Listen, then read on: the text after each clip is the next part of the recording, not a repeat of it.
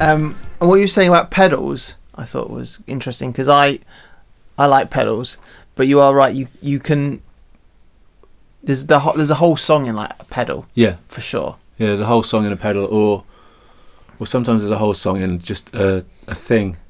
Like uh, I always get my wife quite often buys me a musical instrument for Christmas or birthday, Nice. and there's like uh, She's a keeper. She's great. but there's a whole you can get a whole song out of a thing, um, you know, like an omni chord or a I got like an, an an old auto harp or something like that. And you Yeah. can- it's great. But then often I'll get one song out of something and then be like, oh, that's I'll put that to the side. There, I'll come back to that at some point. And I'm Mm. like, "N- I never do. So I'm like hoarding this stuff. Yeah. I find that like sometimes I'll play a pedal and I'm, I don't like it, Yeah, and then I'll come back to it like five years later yeah, and be like, oh, what does that sound like? Yeah. And I'll plug it in and be like, wow, it sounds amazing. I can't believe I didn't like this pedal when I yeah. bought it. I, I recently bought a chorus pedal and I've always said they're illegal. I always said they're illegal, and it, which is weird because I all my like you know love bands like The Cure and things like that, and yeah. they've always used those things. Yeah, and my, and another guitarist I play with as well. He's like said, said you, you told me those were illegal like twenty years ago. I Yeah. was like, yeah, they, they still might be actually. So when you uh, when you were a kid, I guess chorus pedals were kind of in fashion a bit. Yeah, Yeah. yeah, must have been. Yeah, Yeah. like you know, the Cure and people like that would always use them. What was your uh, what were the bands you listened to growing up? Well, it would have been the Cure. and It would, Yeah. Well, and it would have been, um, and then sort of Dinosaur Junior and stuff like that, and also the stuff that was sort of pre-grunge as well. You know, like sort of. Uh, I was listening to something the other day that cropped up on my uh, Spotify. You know, like when things crop up because they know they started working out who you might be. Mm-hmm. There's bands like um, the Senseless Things and Ned's Atomic Dustbin and things like that. These sort of noisy bands that were somewhere between the time frame of, uh, I guess, grunge and Britpop, or Mhm. maybe just before both. And then there was like the Thames Valley scene, you know, the sort of slow dive and ride and all those bands. And that's just the it, just the indie, in, in, the Smiths and those sorts of bands. Uh, Because Mm-hmm. I think even like Nirvana was using quite a lot of chorus pedals. They and were, stuff, yeah. weren't Kurt they? Cobain, yeah. Classically on that, what's the big ding ding ding ding ding ding ding ding? Uh, Come as you are. Yeah. Yeah. That's drenched in it, isn't it? In fact, a lot. I think a lot of that stuff is, which Yeah. is funny, isn't it? Because you think about it, because a chorus pedal, it, it kind of makes everything out of tune, Yeah, eff- essentially. yeah, um, when I got when I first got a chorus pedal as a kid, I always pressed it during the chorus of the song yeah. because I didn't know what it did. Right. I thought it was what you're meant to use Yeah. in the, in the chorus. It's not a bad shout. I suppose, it, yeah. Yeah, it's tr- strange, isn't it? Yeah, Yeah, I don't know. It's, it's weird when you think about what you were listening to because I loved, I lo- always loved pop music as well when I was a kid. Like just like pop. I think the first artist I went to see was Howard Jones, who you know did um, he was like a sort of keyboard m- wizard and Hmm. and, and p- essentially a sort of weird, actually quite an odd pop star.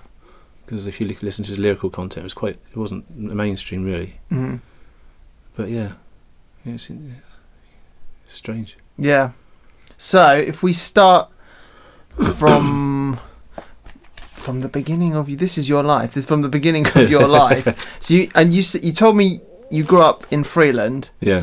Um, so I've, I've even researched you, mate. Have you Googled? I it? have. I've googled you. Yeah. There's, but some- lots, most stuff I already knew about you. there's a lot of see. stuff that's not true on there. Is there? eh?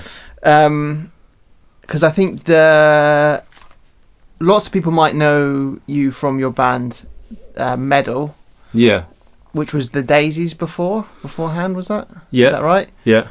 Well, Um, kind of. It's yeah. There's an extra member and a different sound. hmm Uh, Morphed into. yeah. I, I can tell you about why that happened. Yeah. If you Actually, want- should we start? Should we start from the beginning? So you grew up. I was, well, there was- I might miss some cool stuff. So you grew up in Freeland, which Yeah. is just down the road from Just yeah, where we are across here. the fields.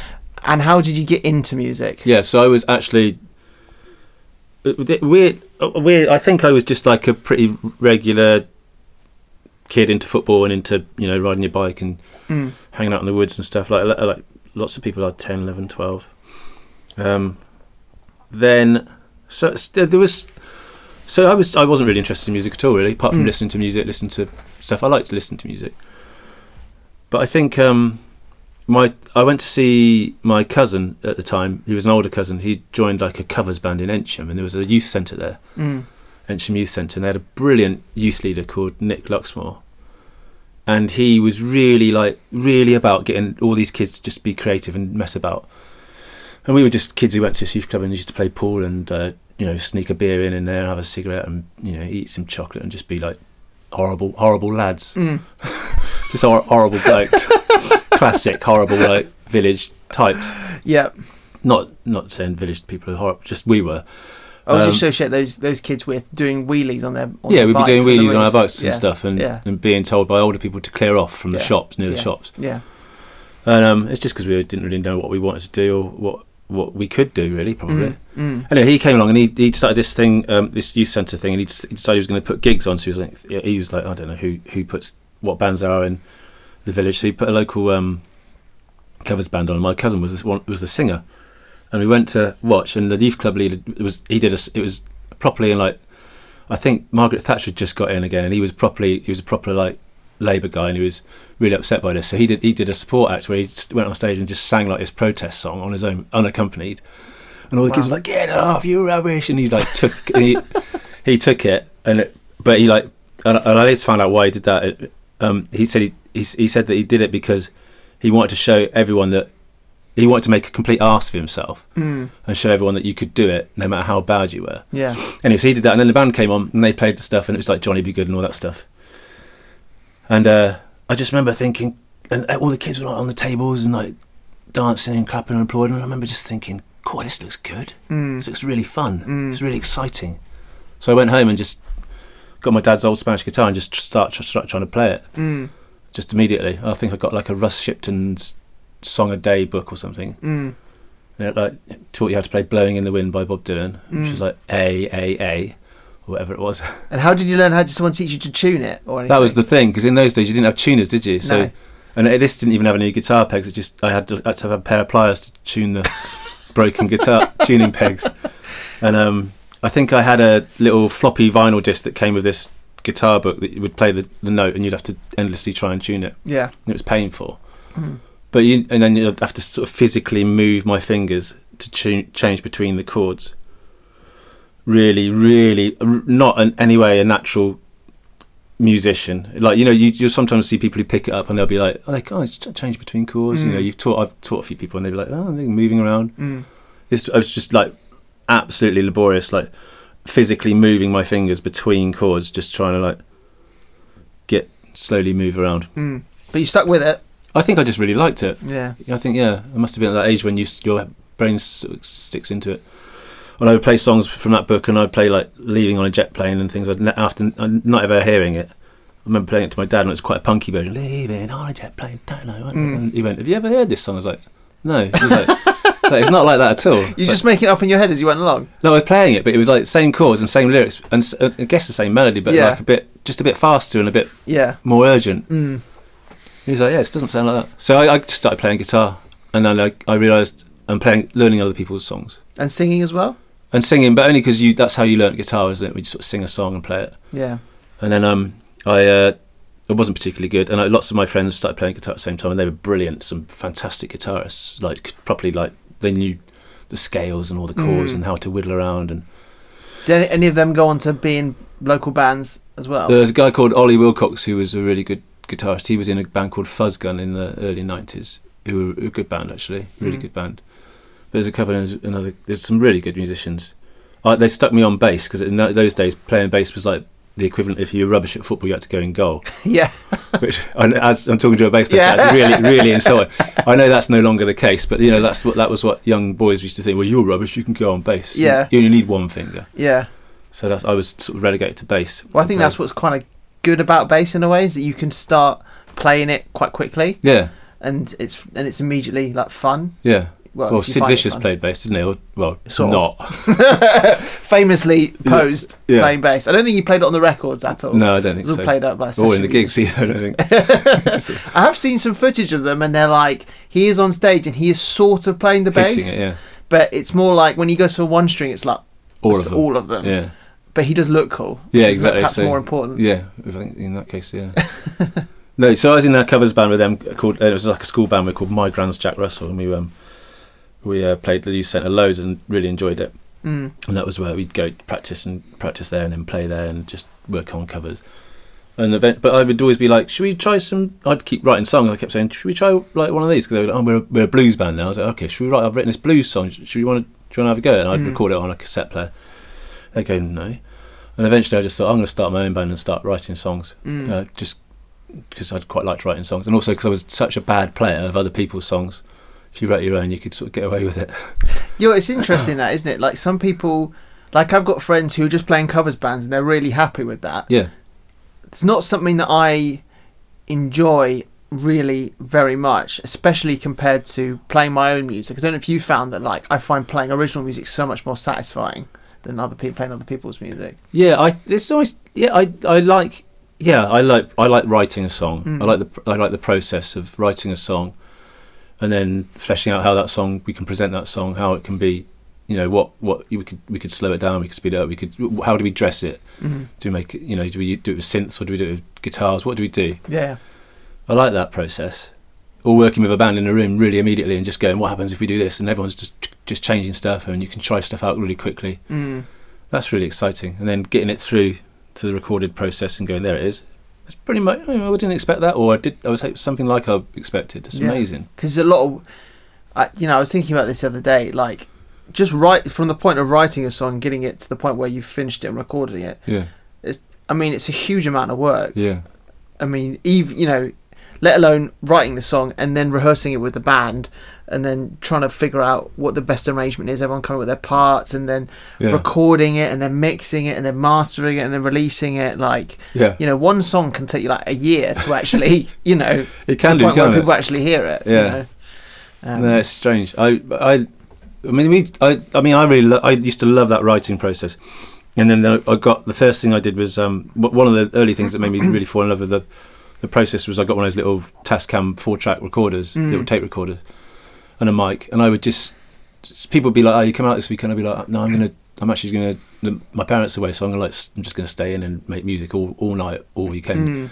and like write these stupid little mini albums on a cassette that would n- you know never got anywhere no, So never made it anywhere Could you overdub what four tracks? yeah but you could yeah. bounce them down as well Right. Okay. so you could do three tracks then bounce that down to one and then keep doing that yeah. and bouncing them down and so you could just layer layering mul- you know layering sounds was like oh my god you can just spend ages doing this and it Mm. might just be like a toy keyboard and a hand clap or a shaker and a guitar and Yeah. but it was still like layering and Mm. You making have to commit to the process then as well, don't you? Yeah, it was re- really cool and really immediate. Really, really immediate. There's no looking at. A, oh, was that in time? Oh, Was that? It's just Mhm. like, oh, it's, uh, this feels alright. Yeah. Yeah. it's really good. We take it for granted now, probably. Yeah, yeah, I really enjoyed that. And then you'd be able to, you know, some songs you'd write on a four track, then you could take it to the band and go, look, I've got this idea. There's that's the drum beat. That's something like the bass line. That's the guitar. And then it'd be like, all right. oh, right. And then immediately I'd get your idea much quicker. Mm. That's, So, wh- what was your first band called when you started writing music? Uh, well, it's the Daisies, really. Yeah. Yeah, it's the Daisies, and that was four people from the same school that I went to in Bartholomew. hmm they were like a couple of years above me, and um, but they, I think I went. I think at that point it was just at when it must have been like the baggy scene was like you know that was like the prevalent sort of you'd had the sort of Manchester thing you know like Stone Roses and Right. Okay. that- Charlatans Right. and things like yeah. Yeah. that and um The northern that thing. yeah that thing and uh and there was a lot of which was quite an interesting time actually because there's lots of and they were quite a lot of the those musicians were like not particularly awesome like players but they had like a sound and a Mm. swagger to them perhaps it's still quite DIY in its way Mm.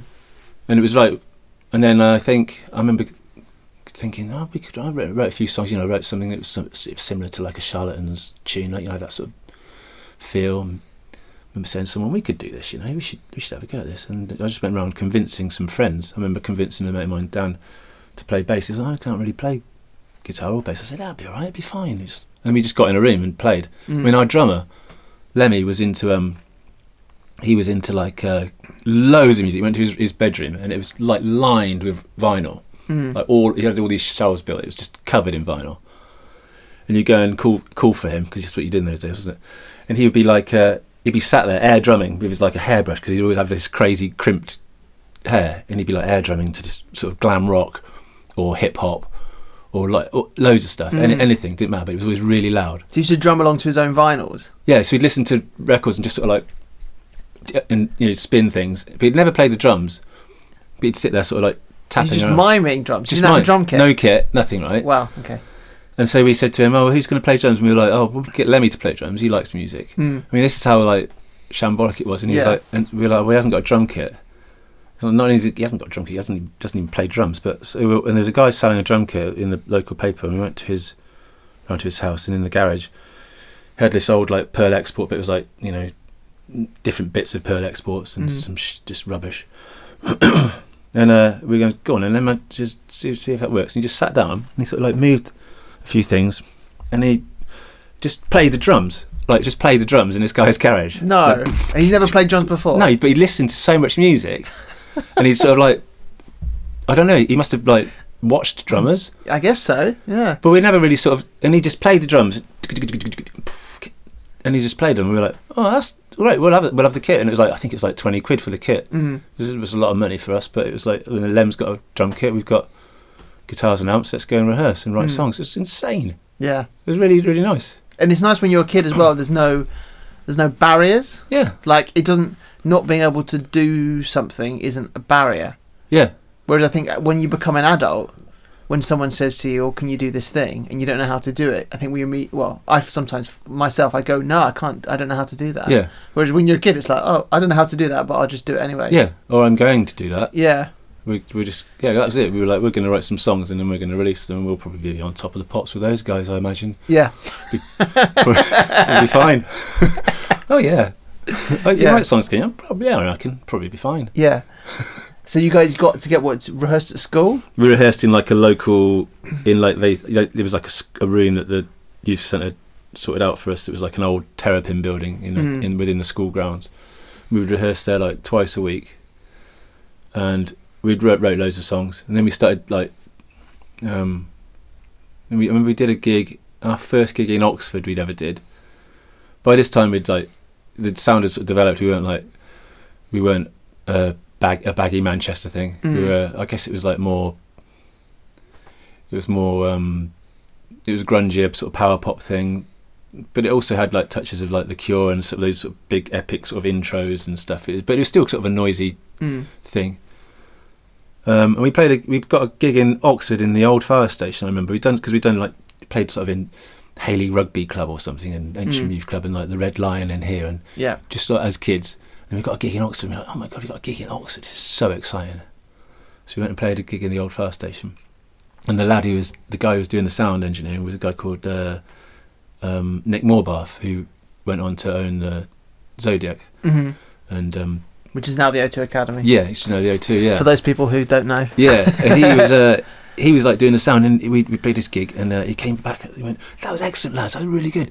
Um, you should come to my studio." He, he also owned um, Cold Dream Studios, Right. Yeah. which is Which is now. now no, Glasshouse yeah. Studios. Yeah, he said, "Come out to his studio and um, have a little play, and, um, and maybe I can manage you." And we're like, "Brilliant! We've Just done a gig in Oxford. Now we've got a manager who's got a Mhm. studio."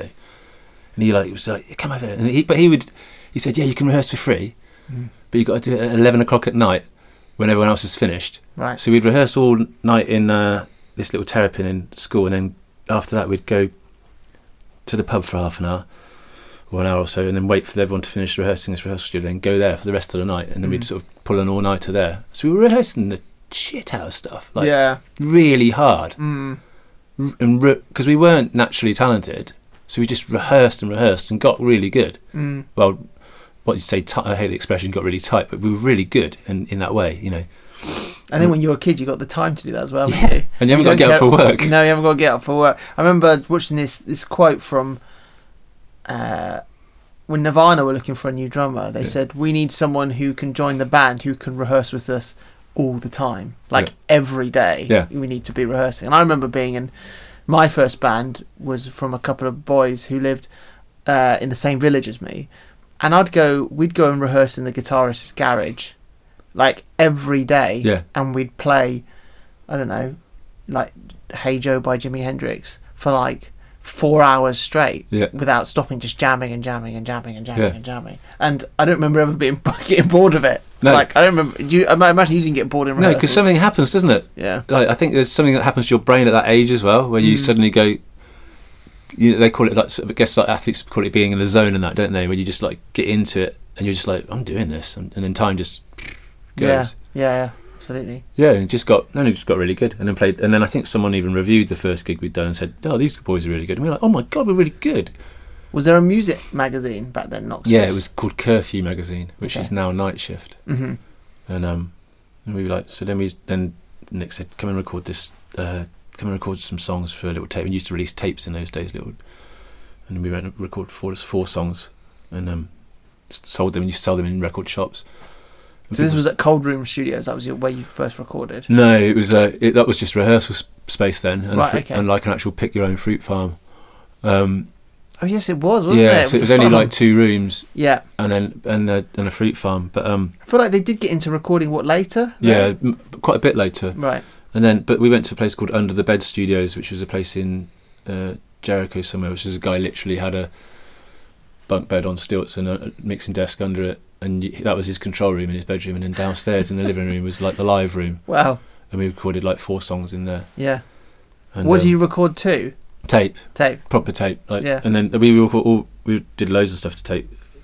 Um, then we just played it as we'd rehearsed it, and we were quite well rehearsed, and it sounded fine. All in the same room? Did you do everything? yeah, live? everything. Vocals, everything. You, Right. I think we overdubbed the vocals, but Mhm. everything else we put down just live. hmm There might have been a couple of guitar overdubs as well. That thing you do now, where you, you still do it the same way. I quite often do it the same way. Play live and then just redo bits that are rubbish Yeah. Yeah. Yeah. and hope you've got it vaguely right. But yeah, Yeah. it was it was good, really good, really exciting. And then did did more of that. Did you know three or four demo tapes, writing lots of songs, rehearsing them, and Mhm. um, and until and lots of people started coming to our gigs, and and we that- and you know j- like putting some cassettes out and having fun in around Oxford, and it was all good. And then I think we went. At one point in the days, is we written a song called "Aeroplane Day" and stuff like that, and um, we were like, okay, we'll this time we're gonna we're gonna we'll get some money together. and We'll go to a nicer studio and we'll record it, and we'll make a CD. 'Cause Mm. CDs were like still it's like that's a CD. Now people be like, I'm not want to make a CD at all. It's horrible. People don't even want to buy them now, No. do they? Yeah, but we were going to make because it was all cassettes, Yeah. and then I think vinyls were still probably too too expensive in those days. I'm not sure. Mm. Not sure why we never did a vinyl. Don't know. Anyway, we are going to go to um, so we, we booked a weekend at Courtyard Studios in um, Sutton Courtney, where um, Chris Hufford, uh, Radiohead's manager, uh, it was his studio, Mhm. and he'd recorded. I th- I'm not sure if they recorded Radiohead recorded bits of Pablo Honey there, or or not. Maybe they had. Uh, Slow Divers certainly recorded their first album there, I think, and he'd produ- produced it. So we're like, we'll go, we'll do a weekend with him. We'll make, we'll do a similar thing. We'll do like four, two days, four songs, put it on a CD. But it just we would try and make it a little bit better than the other stuff. Now, as someone who make, records bands, I'm thinking when someone says we're going to come in and do four days, Mm. uh, four four songs in two days, I'm like, oh, should we do it? We could spend a bit longer. Yeah. But- yeah. Yeah. Anyway, so we so we smashed that, and he was like, and we were we were recording that with him, and as we were, were chatting to him, he said, "What are you going to do this?" And we said, "Oh, we're going to record this. We're going to make these CDs. We're going to um, send them to American college stations, uh, ra- you know, radio stations, and um, and then we'll they'll play them loads, and then we'll go out there and tour, and we'll probably get a record deal in America." You know, Where did that idea hatch from? I think there was the college radio scene was big in those days. I Right. guess it still is, but Yeah. it was like certainly something that we were like, that's where we're going to go and do it because this is sort of, I guess our sound was. Uh, it was a bit like sort of more like sort of swerve drivery. It was it sort of developed into that sort of noisier, perhaps a little bit shoegaze, but a little bit sort of um, noisy as well. Sort of almost pre-grunge stuff. Um, yeah, we just thought that was that was our plan, and he was like, and we would you know we'd done like car boot sales to raise the money to to go to the studio and things Car like boot sales. that. Yeah, we just like gone out and like sold tat to raise the money for the studio. Wow. And then we went there, and, and and he said, "Yeah, he said, what? See what you're doing." We told him what we're doing. And then the I didn't have any money to pay him the day we finished. The next day, I went back to collect the dat tape, or whatever, Mm. and uh, paid him. And he was like, "Oh, you should have a chat about this idea. It's, it's, it's actually not. It's not that outlandish, really. It's not that. It's not a bad sh- idea." Mm. Um, and then we started talking to him about. Uh, he just started being more of a presence and helping us a little bit. And then we recorded. I don't. We never signed anything with him, but he he would be really him and Bryce, who were Radiohead and Supergrass's manager, were like, oh, well, come to the studio and do some more demos and record some more stuff. And we ended Mm. up recording an album with Chris Hufford, and then and then we had a little single deal in a little single release in California, and we went and toured California for a couple of weeks. What was that like? 'Cause did you go straight from playing local gigs to then playing? Yeah, we'd started doing uh, when they got involved. We started doing like the what they call the toilet tour of the UK. Mm-hmm. We'd started doing that a little bit on our own anyway at this point. Yeah. and just booking gigs here and there. And then I think once they were involved, we were carrying on doing gigs around the around the country, sort of Leicester, Princess Charlotte, and Philadelphia, and Mm-hmm. all the all the stuff. Yeah. And then uh, yeah, and then we'd gone out to California, literally with just our guitars, and we picked up some backline out there, and just played uh, lots you know lots of shows out there, and really, and they just released this little seven inch vinyl, just two tracks. Was that was that a bit mind blowing? It Going was- out there. It it was kind of no, it was but it was really exciting. Mm. It was like, oh, that's California. And it, Mhm. was only, it was only up and down the, uh, actually up and down California for a few weeks. Um, and but the gigs were similar to what we did do at home as well. Those sort of size. So it wasn't like any sort of step up in that way. But It Yeah. was just exciting, and, and it was like America, and that was the plan. We'd r- write these songs, release them in America, and It's it a would pretty be ballsy plan, isn't it? like, because most bands, most English bands go to Europe. yeah, That's that's what they do. But Yeah. you guys kind of went, s- you know. yeah. But I don't yeah. know how that happened. That was just yeah, just yeah. just just chance. well. Once Chris and Bryce were involved, that h- obviously helped a lot because they they had Radiohead and Yeah. Supergrass were just starting to break at that point, I think. No, they maybe they weren't. They were still bubbling under. Okay. Um, and so, and they obviously, and, and and it is really annoying, but it, an awful lot of what happens in music industry is who you know, uh, Yeah. regardless of like how good you are. Mm. I mean, we could play certainly, and the songs were o- yeah, pretty good, but Mm. it certainly helped having some people like that involved. Yeah. I mean, I don't think any of that would have. Ha- no, I don't think any of it would have happened without their involvement. So those bands, Radiohead and Supergrass, they were, they were about, but they weren't doing a lot. So Radiohead were probably when we first hooked up with I mean, the first time we went in and met Chris. I think Radiohead were probably still on a Friday, Mm-hmm. and Supergrass were probably just they were the Jennifers before they were Supergrass. Mhm. They might have just been ending as the Jennifers and turning into Supergrass. Mm. I mean, when Supergrass, when Radiohead were clearly like, even as on a Friday, were clearly like, you could we played lots. They'd always play all the gigs around town. They were clearly like uh, going to be Right. amazing, Yeah. and the Jennifers were an amazing band anyway. Mhm. And Gaz always had the swagger, and Danny always had it. Um, and then when they turned into Supergrass, they got Mickey in, and then that was, then they became a three piece, and they were just really when I mean the first uh, Supergrass gig I saw, it was just like everyone, it was packed and everyone knew. Really. Like it was like one of those things like, oh, this is really this is happening. mm. You know they're playing Caught by the Fuzz and all those classics that we know now, and it was like whoa in the back of a room of a pub. Yeah. That's the thing, isn't it? Like I think um I think it's hard to get it's harder to get people out to go to gigs now, Mm. but I think people forget that if you go, do go and watch an unsigned band, you might go and see. You might see a real corker. Yeah, you might go and see a band that's like, you know, going to turn into an ex- another huge band. Yeah. Well, that was the thing about the, the Supergrass because they were the, the Jennifers were really good. I mean, the Jennifers did made a lot of. They were playing lots of great shows and they had a really big following in in, in Oxford and, and Mm. they were still doing loads of gigs around the UK. Um, but when they switched, and they obviously just thought that's just they obviously just wrote a whole bunch of songs that were just sort of really direct and really punchy and Mm. and and you, that was just amazing. Yeah, it was good. Yeah, it's quite exciting times. Nice. Yeah. It's nice to be in a scene, isn't it? Yeah, Did it feel like a scene at the time? There were, I do remember that there was lots of. I mean, there were always loads of bands that were hanging about and playing, and it did feel like a scene. Yeah, it felt like. uh, But I still go to um, gigs now because I people sort of my age go, oh, it's not the same as it was. You know, Mm. it was a scene back in those days, and I Mm. think obviously the internet makes it less insular and more less scenic because people are getting influences from all over the place. But I I went to um, who was I watching? I was watching like Easter Island Statues playing with uh, South Help or something. It was a th- I think three or four like cr- sort of noisier indie sort of cr- um, crunchy bands Mm. from Oxford. I don't know how to describe them. And they were all at the Jericho Tavern. We used to always play at Jericho. Jericho was like the the pr- a prop, really good venue in those Mhm. days. Um, yeah, everyone tour went, went through there, I went, and I went to watch them, and uh, it, was, it felt just exactly like when I was a kid doing that as, as well. And then, you know, it's- everyone, all, your, all the, the other bands would be in the crowd watching you jumping off the stage, and then and you just all swap and you'd have a few beers, and it'd just be like. So I think it still exists Mhm. that scene.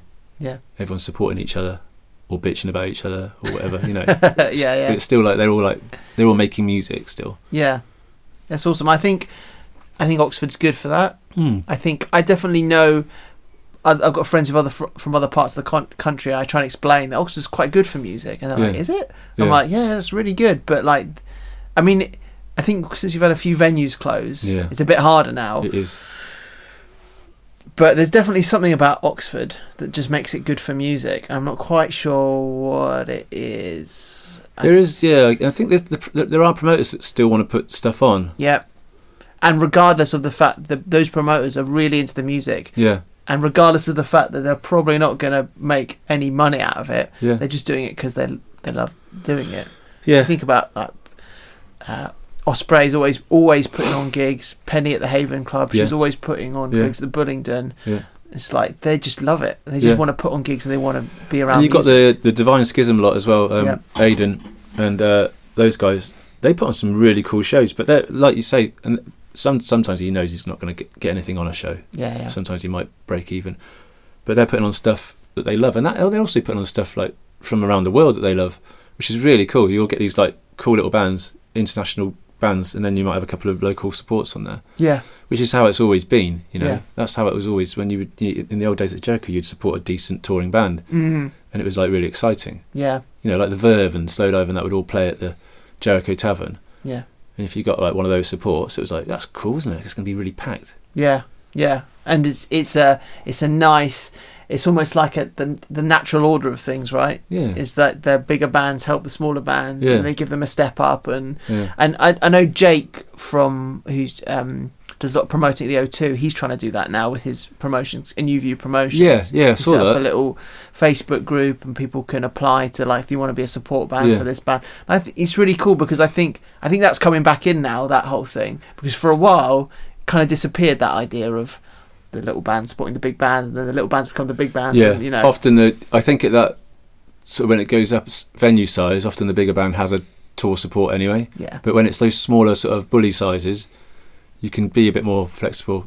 I think the really big bands actually they do the they do this buy on thing now. yes, yes, right. which is a bit which I find is like that's totally weird. I get why they do it yeah, because it's hard to make money out of, Yeah. out of out, when your when your crew gets bigger, it's harder to make money out of it. yeah. Um, there's a, a a band that I wouldn't say who, but it was a band that I was we supported a while ago, and who the sort of like a they were like '90s rap metal band, and they were doing a buy on thing. Yeah. But I did get it because although the venues are quite big, their costs are quite big as well yeah. and if they can get if they can find a way to get an extra thousand pounds that might pay for the hotels for everyone and stuff Yeah, you do sort of need to watch that when you're in a band. Like, if someone's doing something for you, Mm. it's not because they're doing it out of the kindness of their heart. No. They, they need paying. yeah yeah It's like, oh, this guy's driving us to the airport. He needs paying. yeah yeah so what was the next stage for your band after Uh, yeah, your- so we your released a single thing? in, Cal- it was just, I think, just, it was in America, but it was mainly California. It's just a little indie label. Um, and then we came back to Oxford, Karen doing the toilet tour and started recording an, an album uh, with Chris, and that turned into an album called Kowloon House, which was then picked up by IRS Records in America. IRS used to have like uh, REM and the police and stuff on them. And Mhm. They were like, I guess, sort of quite a cool indie, but uh, you know, sort of big label as well. One of, it was one of the Copelands who owned IRS, I think. oh really Yeah. was it like a subsidiary of another I may have Label. been. Yeah. Poss- Probably was.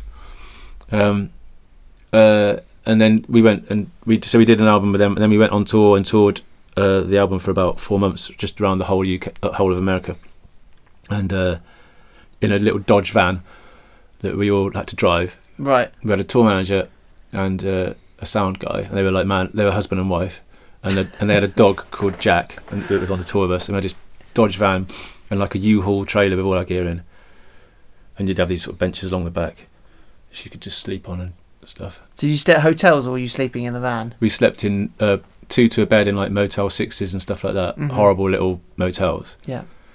I used, I used to sleep with Mark, the guitarist, and the and the rhythm section slept together because they were like just horrible. And but you spend four four months sleeping with your guitarist. yeah It- It's like you uh, get to know each other. mm. You play, but it was really brilliant going around uh, America. So we just went round and round and round and across the middle and just around and Mm. out there. By that time, Supergrass just released uh, Ishikoko, Mhm. and I think we hooked up for a tour with them where we were supporting them. They had a big va- they had a big um, bus. We had still had our little They had like a nightline or something. yeah they had yeah. a proper one, yeah. and we had our, we'd just meet them at the gigs and then and you know do our thing. Uh, and then we'd pick up tours. So we'd start with a tour, which was like an IRS tour, and we'd do some other tour in between, and pick up a tour of Supergrass and some other tour, and all these tours would just like keep endlessly going on Mm. and we would uh, we would drink too much and uh, play every night.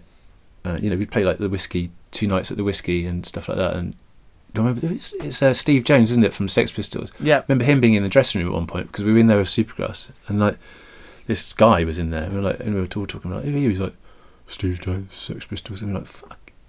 It was like really, really went random. I guess he must have been like a, a radio DJ at that point as well. 'cause I know he did, Maybe. I know he did that at some time. It Then. feels like every rock star ends up just living in LA, Yeah, especially British rock stars. They Yeah. for a while just doing something. Yeah, it was weird.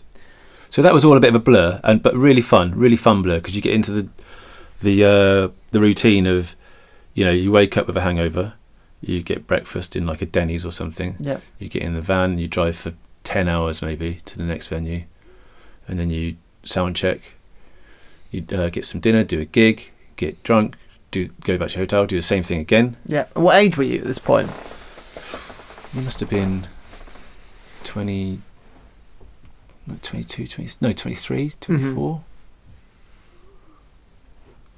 Yeah. So did you skip? You didn't go to since didn't go to uni or anything like that. Just No, skip I, that part. I, that's the bit, that's the bit I regret actually. yeah. Right. I went to art college when we, s- just when we started the daisies, I went to art college for two years um, just to be around people who liked doing arty stuff. Mm. um, and then the music started getting getting like we were making some headway with the music and you know you do the i'm going to go and look at uni things Mm.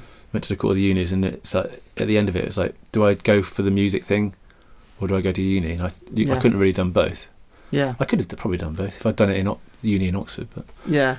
um, and then uh, yeah so i chose that i chose music and that sort of took me off on that that took me off on a, a lifetime of doing that which Mm. is uh Well, it's not a bad decision, is it? It's worked no out. it's, it's just what happens yeah Yeah. But yeah, I would have liked to have done both, really. Mm. Yeah, and there's n- probably no reason why you can't. No. Well, maybe there is. It's hard. I think. I think that certainly for me, there, there comes a point where you have to make a decision in in any part of your life. It's like, what am I going to do? You have to commit, don't you? Yeah, Especially, it's, it's a bit easier to commit when you're younger, but yeah, yeah, I'm going to go down this path. I'm going to go down that path. Otherwise, you don't want to do half. You don't want to go half in and. Well, that's what we. Yeah, and in a way, that's what we did. So I, when when I finished art college, we were, that was we were probably two years in. That was a two year course. Then we were two years in doing the daisies. We'd started making some headway, d- doing these cassettes and stuff, and it was all good fun. And I remember I said to the bass player, he said like, "Oh, we should move to Oxford because I used I used to live with my parents in Freeland still at that point. Mm. So let's move to Oxford and we'll be a proper band, you know, and live in Oxford and do it." Mm. And uh, he's, I said, oh, how do we do that? He goes, well, you, all you got to do is sign on, get housing benefit as well, and uh, we can just do the band full time. So we did the band full, like we'd rehearse all the time, and sign on and get housing benefit. I lived in a big house in Jericho, huge, like I had a basement, so I guess it was four stories.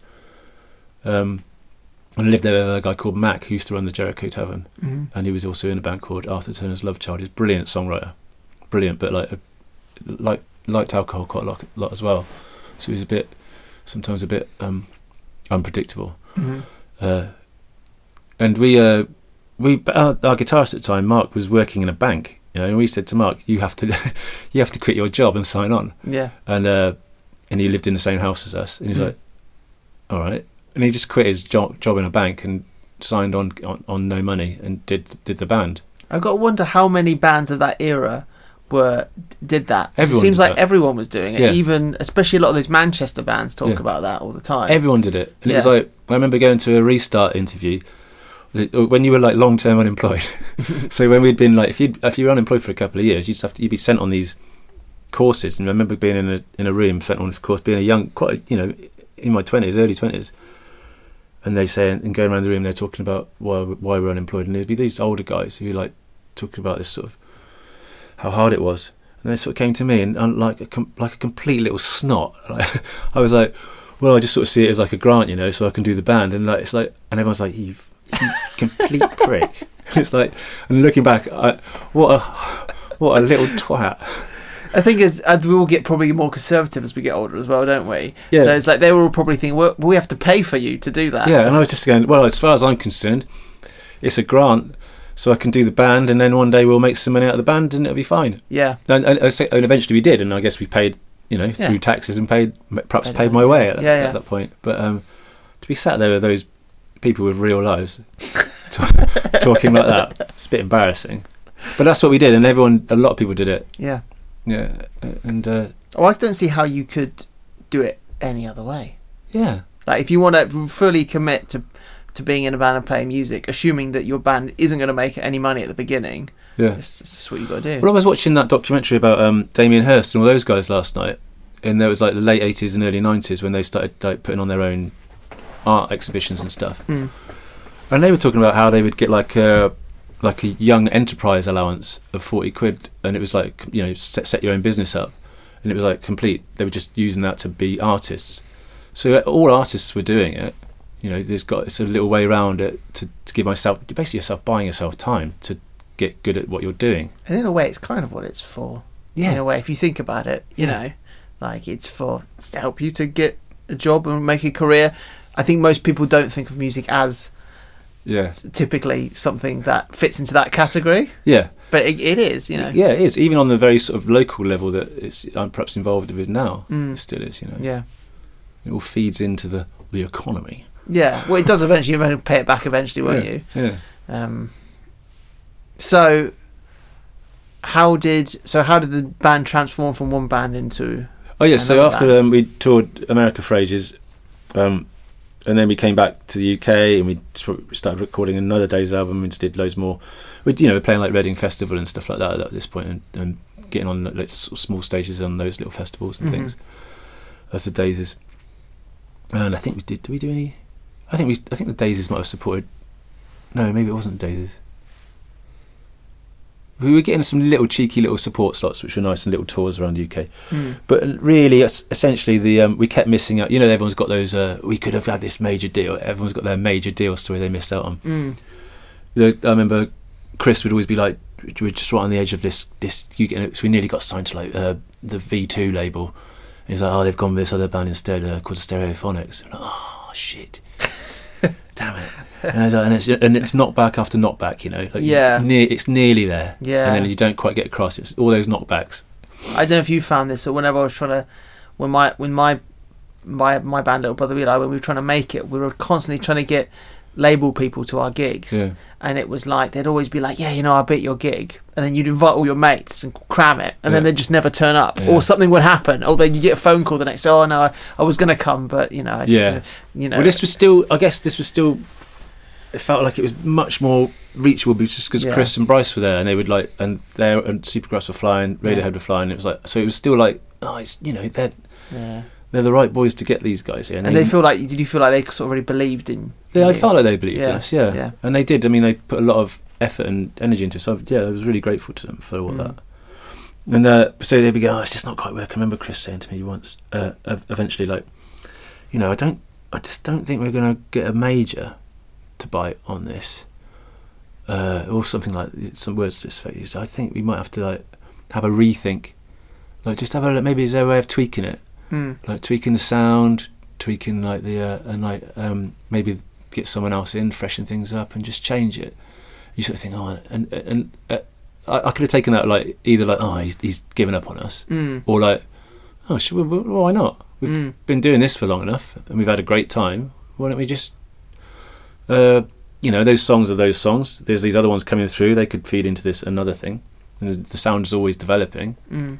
So uh, I wrote a whole, I wrote another bunch of songs. Um, we got a keyboard player in called Richard Brinklow, who's an amazing keyboard player, and I should note uh, also the o- probably the best musician. Out of, at that point, we we're still just four blokes who are having to hammer it away in rehearsal to get anywhere remotely Mm. good. Rich is like a proper player, proper musician who can do it all. And so we get him in to come for a jam with us, uh, and one day time because we're still all signing on, and um, or we might have a publishing deal at that point. I I think we did. And anyway, he comes along and he plays, and I we try a few of these new songs I've written, and they're a bit more. It's probably in that time when uh, Portishead had just released Dummy, and uh, Mhm. Radiohead had probably done OK Computer. hmm So the, mu- the music scene's sort of getting a bit more like ooh, a bit Yeah. you know, trip hop has just sort of happened or is still happening, and things are getting a bit spacey and heady. So I wrote a few more songs that are in that vein, and uh, we really quickly get like an album's worth of material together and start demoing them. And uh, Chris and they obviously work their magic and send these things out. And bef- before you realise it, we're playing at the Zodiac now, the O2, Mhm. and there's like Rick Rubens and uh, Matey Boy from American, the, the whatever label was it they were on?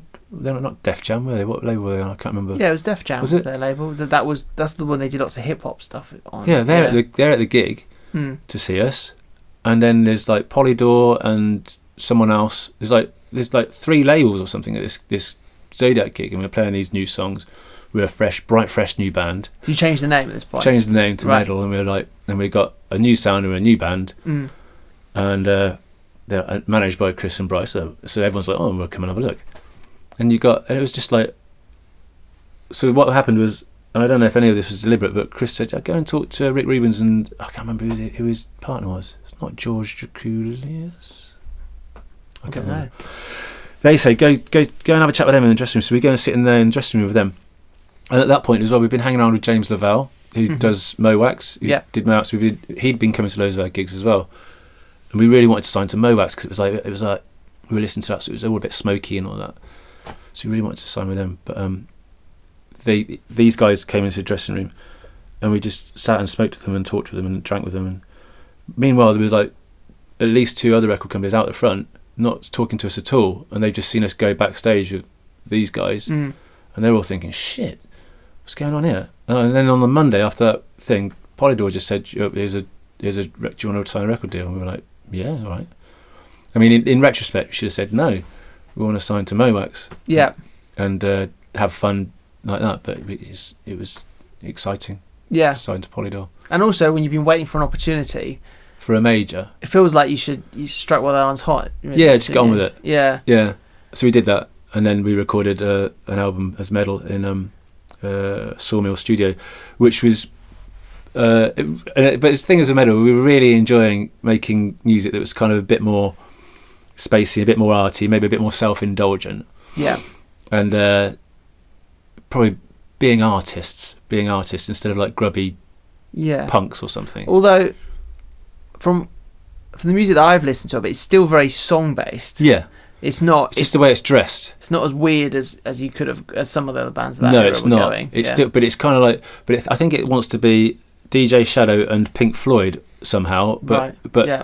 some, but with a, but with a melodic pop influence. Right. so yeah. it's like, I mean, there's one song on there called Up Here for Hours, which was a single, which I wrote deliberately to get a record deal. Like I remember being quite consciously like, oh, this this this will work. mm. And someone said to me, like, they wrote, I said, what you been doing today? I, said, I just wrote a song that'll get us a record deal.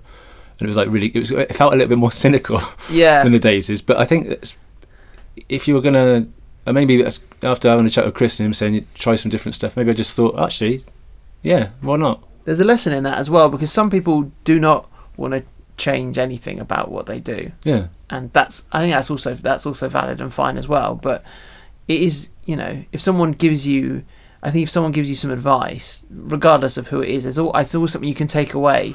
especially I someone you see. trust Yeah, who believes in what you're doing anyway. yeah, And actually, it's not a massive jump. F- I mean, I'd, I'd written songs that were going to fit the new band anyway, so it was Mm. already starting to. Because you know, you listen to what you listen to stuff. I mean, bands always evolve and change, and I always like Yeah. to write. I always feel like, the, especially album-wise or body of work-wise, I always write a song that's almost a reaction uh, against what you have written, and, and you always want to push it on somewhere new. yeah. And I think I think that's sometimes like a funny thing for fans because they want sometimes want you to do the same. Yeah, Thing. well, it's that sort of Blur Oasis thing, isn't it? Yeah, So you could say Oasis pretty much did Oasis, mm. and Blur would often, you know, they would, they would sort of ch- uh, change and they'd have different, lots yeah. of different things going on there. I think Blur in a way if you, they're a bit. I mean they're a bit like the Beatles in the sense that their Yeah. catalogue. Yeah. If you were, if you were to put it all like a greatest hits, Mm. it's kind of it would seem incoherent in a Yeah, way yeah. because it's just it's like oh, it's a bit of this and a bit of that, and you know, Which I like bands like that, like like say the Beatles. Yeah. If you listen to a Beatles album, like the White Album is one of my favourite albums, and that's like, I mean, you listen to that, it's just like some crazy Spotify playlist, isn't it? yeah, yeah, it It's is. a proper mashup, and I like bands like Ween who do do that. I remember the Ween album Chocolate and Cheese, which has got that's in, this just all the stuff on there is insane, and then they Mm. do like a a country album that follows that, and it's like, why not? yeah, absolutely. And I think a lot of American bands are more inclined to do that than British bands as well. But maybe Yeah, that's Just a, maybe. maybe that's just a old thing. I think um, I- I think I think it's very difficult. I would find it very difficult to stay in the same place. Yeah, For, for years and years and years, I I, was, guess uh, like ACDC and bands like that do it do it very well. yeah, but you know it gets to a point where and I- i had this with, with my band at brother eli when we were doing the blues rock thing i felt like i was just coming up with blues riffs because i felt like i should yeah, and not because i wanted to you Yeah. know it's like oh oh I, c- I can't use that because it sounds too this I, I have to i have to you know we have to play on a slide guitar or something yeah. Which is weird. It's funny you say that. I always think I get trapped in like, oh, I've got to write this because that's what we are. Hmm. So quite often, if I'm writing, especially with the computer, I always give myself a different name or different folder. mm, So it's, and I pretend it's a different project yeah that I can be whatever I want to be. mm, And then that's like, then it s- just gives me that freedom to like not write something that I've already written. Yeah, I always hate I hate that discussion. I've had that with producers in the past where they you go okay, and, and this song I want to do this, and they go you can't do that.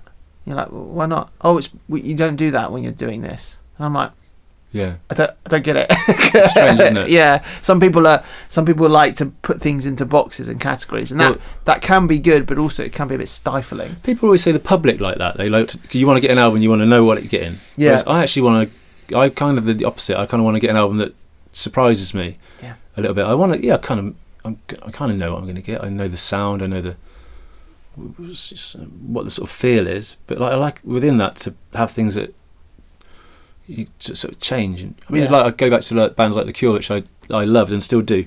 I put on an album. I put on their first album. Um, what's the pink one with the Hoover on in the fridge? Is it Three Imaginary Boys? Yeah, I think so. Yeah. And that's like a little um, new wave punk album. mm, And then you know, and then they've obviously changed and developed into other stuff. But even on one of their albums, they would they would have like there's noisier things, and then there's like sort of weirder things and poppier things and all sorts. It's, it's odd.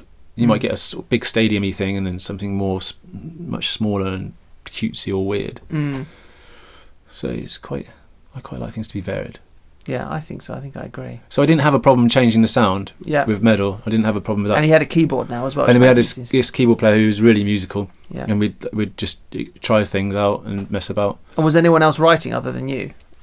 Uh, that we start we wrote a few songs together, like in in the room jamming at that Mm. point, and then but what that kind of which worked on a few songs, but it still it still was easier to write a song and then Yeah. and then work out how then take the song apart and put it back together and do that sort of stuff. Mm. I think metal sort of we o- overthink uh, overthought rather um, a lot of how it should be presented, and we'd spend ages taking something apart and making it really minimal, and then making it bigger, and, hmm and so that maybe wasn't as we probably started overthinking things. I think we thought we were like proper artists at that point, hmm which is kind of what happened with the reviews as well. Everyone, like I think the melody maker liked it, but the enemy like absolutely panned it and called us like pretentious idiots and like really. and They, they compared it to like Pink Floyd and Right. st- which was all our, all the references we wanted.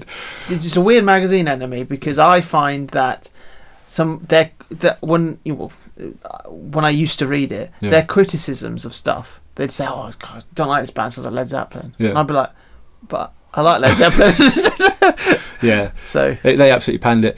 And then um, we'd also spent loads of money on all the artwork. They spent loads of money on uh, and things like that. And so it didn't. And I think it sold like I think it sold like thirty thousand or something. mm. Which now I'd be like, well, that's fantastic. But Yeah. obviously, if it's a major re- record label plowing money into something, I guess it's not enough. that'd get you on the charts now if you sold thirty thousand. Yeah, I, thi- I, I don't know. Someone told me that. No, I might have had it wrong actually. Mm. But um, I also, but weirdly with metal, I kind of felt like um, because we were artier and a bit, uh, m- we thought we were anyway. When we do shows, we started doing quite big shows. I remember I didn't talk to the audience in the same way and interact with the audience in the same way. I started getting much more fear on the stage. I felt like a bit disconnected from what we were doing That's interesting. um, because I think I wasn't communicating. It didn't feel like it was uh, us together, band, and it felt like it was us versus them almost. Right. In this kind of like, here's the here's the music, Mm. take it or leave it. yeah. this this thing you know, instead of it being a bit more together. So I started sort of feeling a bit more disconnected from it. And I remember saying to the um the guy who signed us, we were support I think we were supporting the Blue Tones on some sort of two thousand style sort of tour theatre thing, and they were, they were quite big shows. Um, we I mean, and I remember going out, being really nervous before we went on, because I used to get nervous with metal, but not so much with the Daisies. And uh, I just remember saying to him, "I'm really not cut out for this. I'm not cut out for this at all." Mm. and he's the guy who signed us. right. So it's like, so yeah, we got dropped after that album. Right. I mean, not, it's not really any surprise, really. He didn't sell enough, and the singer's just told you he's not cut out. For it. We're being honest though, yeah, you know. yeah. Well, I don't. I think I probably was. I think I was probably just drinking too much booze Yeah. and getting a bit too jangly. Yeah. you Yeah. know, instead of instead of being focused on what we were doing. Mm. you know. I think I think in different bands, like when you w- uh, when you're in a sort of a more sort of raucous punky band, it feels more like you're a gang. Yeah. And everyone's got your back. Yeah. Whereas I think if you're doing something more arty, Yeah, it's a bit like, oh well, look at look at this thing I've created. Exactly. It's it's a totally different vibe. yeah. It's odd.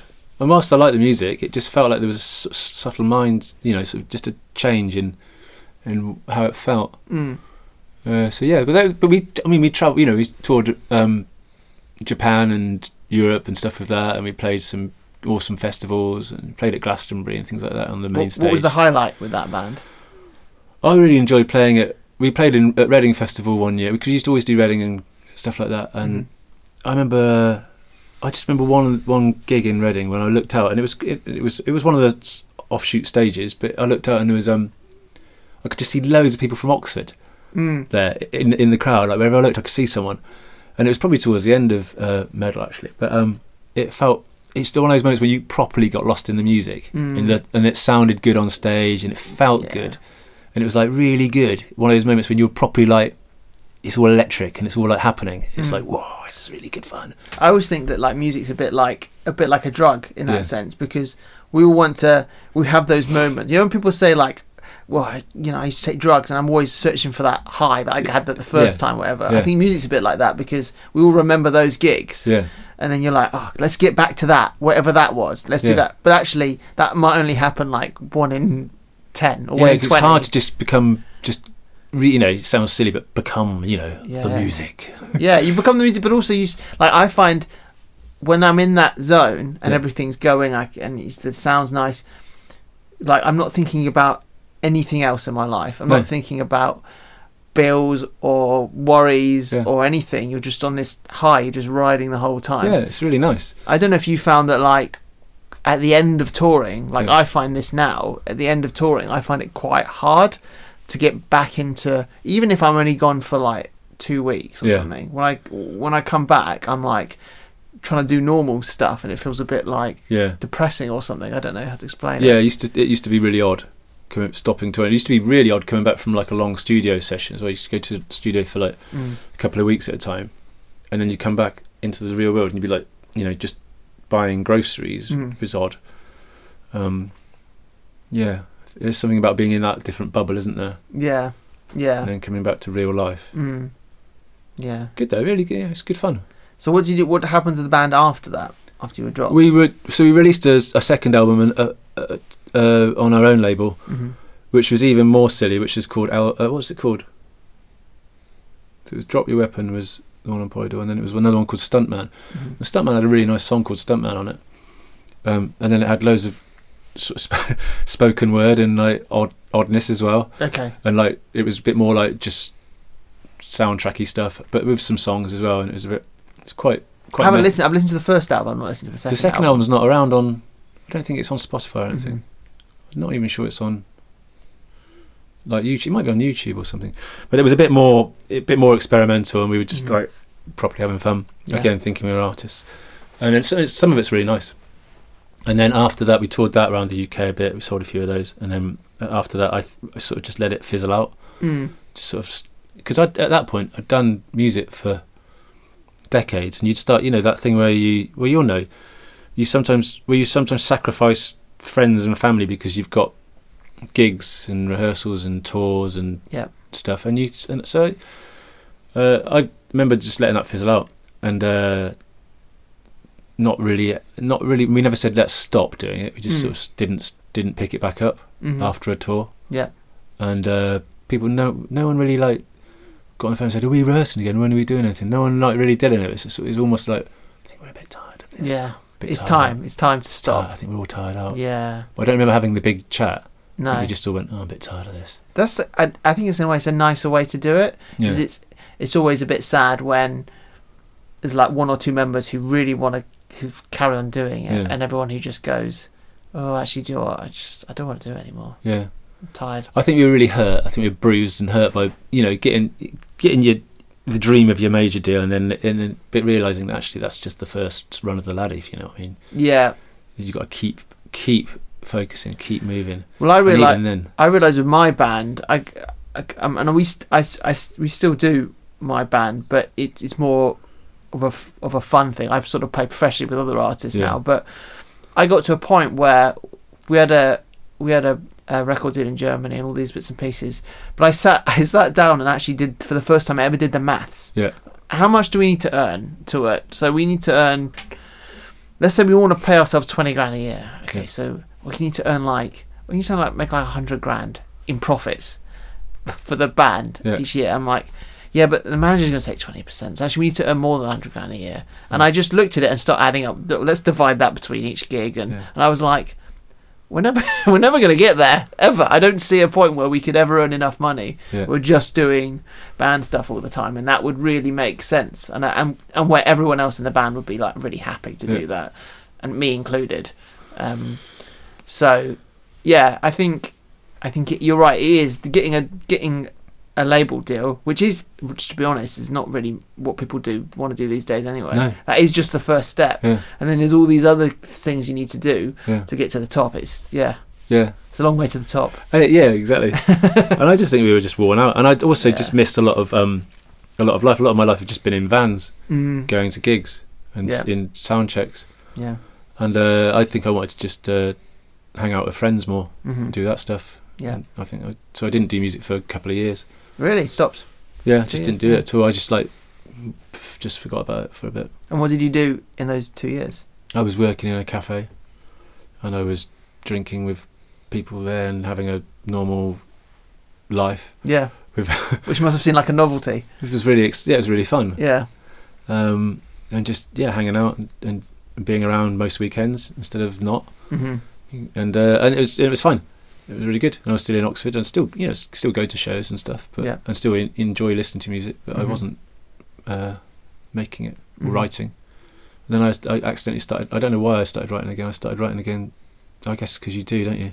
hmm And I started writing again and um, wrote a few songs. And a friend of mine and it, w- we started a band called Family Machine. And that was just because I wrote wrote some songs. And a friend of mine who was knocking about with me was a drummer. And he was like, "We should you should do these." hmm So we started doing them. And then he knew a bass player. And we can get him to come along. hmm And, uh, and it's like, "Oh no, we're doing a band again." Oh, like you've been tricked into it. yeah. And then we were Yeah. doing it before I realised we were like having some really good really good fun. Mm. felt and it again felt really liberating and the first family machine album is a a real hodgepodge of styles and it's really like got lots of um, different types of songs on it And Where did you record it? we did all of our courtyard studios Mm. um, and I went back to Ian it was then Ian, Ian Davenport I should should have said Ian Davenport did all the all the recording demos for for Medal I'd loved recording with Ian he was quite uh, I guess he was quite new at production when he started working then and then obviously all this time had elapsed and he'd become much better at production oh, not better he was always good but much Mm. more experienced so I remember sending him a song I'd done I was just I'd, I'd done a song on just using a sampler with loads of just samples and stuff um, called "Got It Made," and I'd sent it to him and said, "J- "Can we work on this together? Because I think you'd be really good at this." And he was like, "Yeah, this is wicked." So he did some stuff in his home studio, and then we did a little bit in the in courtyard, and then and with Family Machine, we just started doing little bits in courtyard with Ian and building up like an album over a couple of years. And what were you recording onto at that point? They were- they were using um they were no longer using tape at that point. Right. In fact, the metal album wasn't ta- on tape either. That it, that was at Sawmill Studio. I think they used something called Soundscape in those days, hmm which is like a, a door that not many people used. Yeah. I think Ian used Soundscape for a while, and then he went to Pro Tools. hmm Yeah, and it was really fun. And just writing stuff for the pure joy of it as a three piece, just a bass, drums, and guitar. And then a friend of ours, uh, ours Neil, he joined us as a as the extra guitarist, um, sort of halfway through rec- making that album. And uh, yeah, we had loads of fun with Family Machine, and, and just again started doing the toilet tour Yep. of the UK and, do, and doing some of those. gi- And that some of that was a bit like, oh man, I've done I've done this Yep. quite a lot, Mm. and some of these gigs are a little bit pointless. Yeah. S- some of them are fine, Mm. uh, but some of it's like, oh, so it's tricky. I don't think that now I could go back to doing the, the touring and gigs that I did when I was in my early 20s. I No. don't think anyone would convince me to do it. no, It's, it's, it's just too full on. it's especially, but and that's as as well when you're working as well. It Yeah. was fine when we were signing on, but Yeah. when you're working and you're going to a gig and you- you might play in front of ten or twenty people, yeah. you're getting home really late and then you're getting up for work and then doing. Yeah. And we were playing like probably two or three gigs a week at one point with Family Machine around around the place, and it was like that's a lot of gigs for someone not really. And some of them were rubbish. Yeah. I remember with little brother Eli, like, when we would, we would do like, oh, we used to do over 100 shows a year and we Yeah. had jobs. Yeah, and I remember um, and not vocalizing it, but I remember ha- I've had this conversation with Alex, our singer, later on, and going, him going, it felt like a job. Get, like I had to be like, I finish work and I'd be like, oh, I could go do a gig, and you know, you'd go to like Sheffield to play like in front of like one person, yeah. and then you turn around and come home. Yeah. It's like, and then you, you get to a point where you're like, why am I doing that? yeah, yeah, you know. But it is fun and it is great being like in, hanging out with because you hang out with your mates all the time, well, aren't this is you? it. You have a, you're a, you're a gang, aren't you? Yeah. And it's good fun, and you are making you've, you're making music, and it's Mm. and it's uh, and you're playing it to people. Mm. And sometimes you get a good show. Yeah. Sometimes you get a really good. We used to love like the sort of art centre shows that you wouldn't know. I remem- remember playing one in Gloucester, and them saying, "Oh, you've got to play for an hour." And we were like, "Oh my god, I think we've got about half an hour's set." so we just started doing tons and tons of chat in between. It was like an audience with. It was like it was really really fun night. It's great when you turn up somewhere you don't know what it's going to be and then it's just amazing. Yeah, And and you it's just just- a really yeah. fun night. And again, it's one of those nights where it was properly interactive and everyone was just having just a stupid fun night. Yeah. Yeah. And So I quite enjoyed that. Yeah. And sometimes the terrible gigs are the are the funniest yeah. as well. I remember we did a gig once. It was like in a pub. And uh, he- this guy set the PA up for us. Oh, thanks. And we can we uh, where are the monitors? He went. He had a he had a strong sort of West Country accent. He went monitors, and I was like, yeah. He said, oh, we've not had a band ask for monitors before, and I was like, well, I want to. I can hear myself sing. It'd be quite useful. We all- And then he shouted to his mate. He was like, Dave. This band wants monitors, and they're going. He wants what? Like monitors? What are those? Because they can hear yourself sing. He's like, We've not had anyone ask for them before. it's like, where are we? yeah. What are we doing here? Yeah. Yeah. But I, yeah, I really, I, so we just, that, Family Machine was good fun. And I think we, we made two two albums with Family Machine and they were, they were, I'm really proud of them. They were really good. And it was really nice to do it with some, some friends as well. Yeah. And it- it's nice to do it with a, weirdly, nice to do it with a diff- completely different bunch of people. Mm. because then it was like just did something that's fresh and new. Different dynamic as well. Yeah, and they, yeah, they were probably they they were much better players prob- probably as well. Not that uh, the the Days of the Metal weren't good Mm. players, just that they were sort of probably naturally more more musical, Mm-hmm. or actually not naturally more musical. That's they're probably the opposite of that. They're just more theory based there. Yeah. Because I'm still com- I'm completely non theory and like. I'd, I mean, I'd write stuff in different tunings and I'd play it to them. They go, "What? What's that?" And I go, I, d- "I don't know." Mm. And they just have to work it out. Do you have you picked stuff up from them? No, No. I'm still re- Interesting. not remotely interested in the theory, which is which means everything takes me so long. But it's interestingly, I think a lot of people come up with more original stuff because I think there's sort of people. Some people over theorize it and go, "Yeah, well, this is how you write a song. You go from the one chord to the minor sixth. and it's Right. like you know, I think that can sometimes be a bit of a hindrance. Yeah, I don't know. I I think it's just because I know I've plateaued a long time ago at, at my theoretical Mm. expertise. Mm. Um, that's why probably why I just end up buying weird instruments or effects pedals to inspire me to write, or a different tuning. Right. Oh, I'll put it in a completely different tune and I'll write something.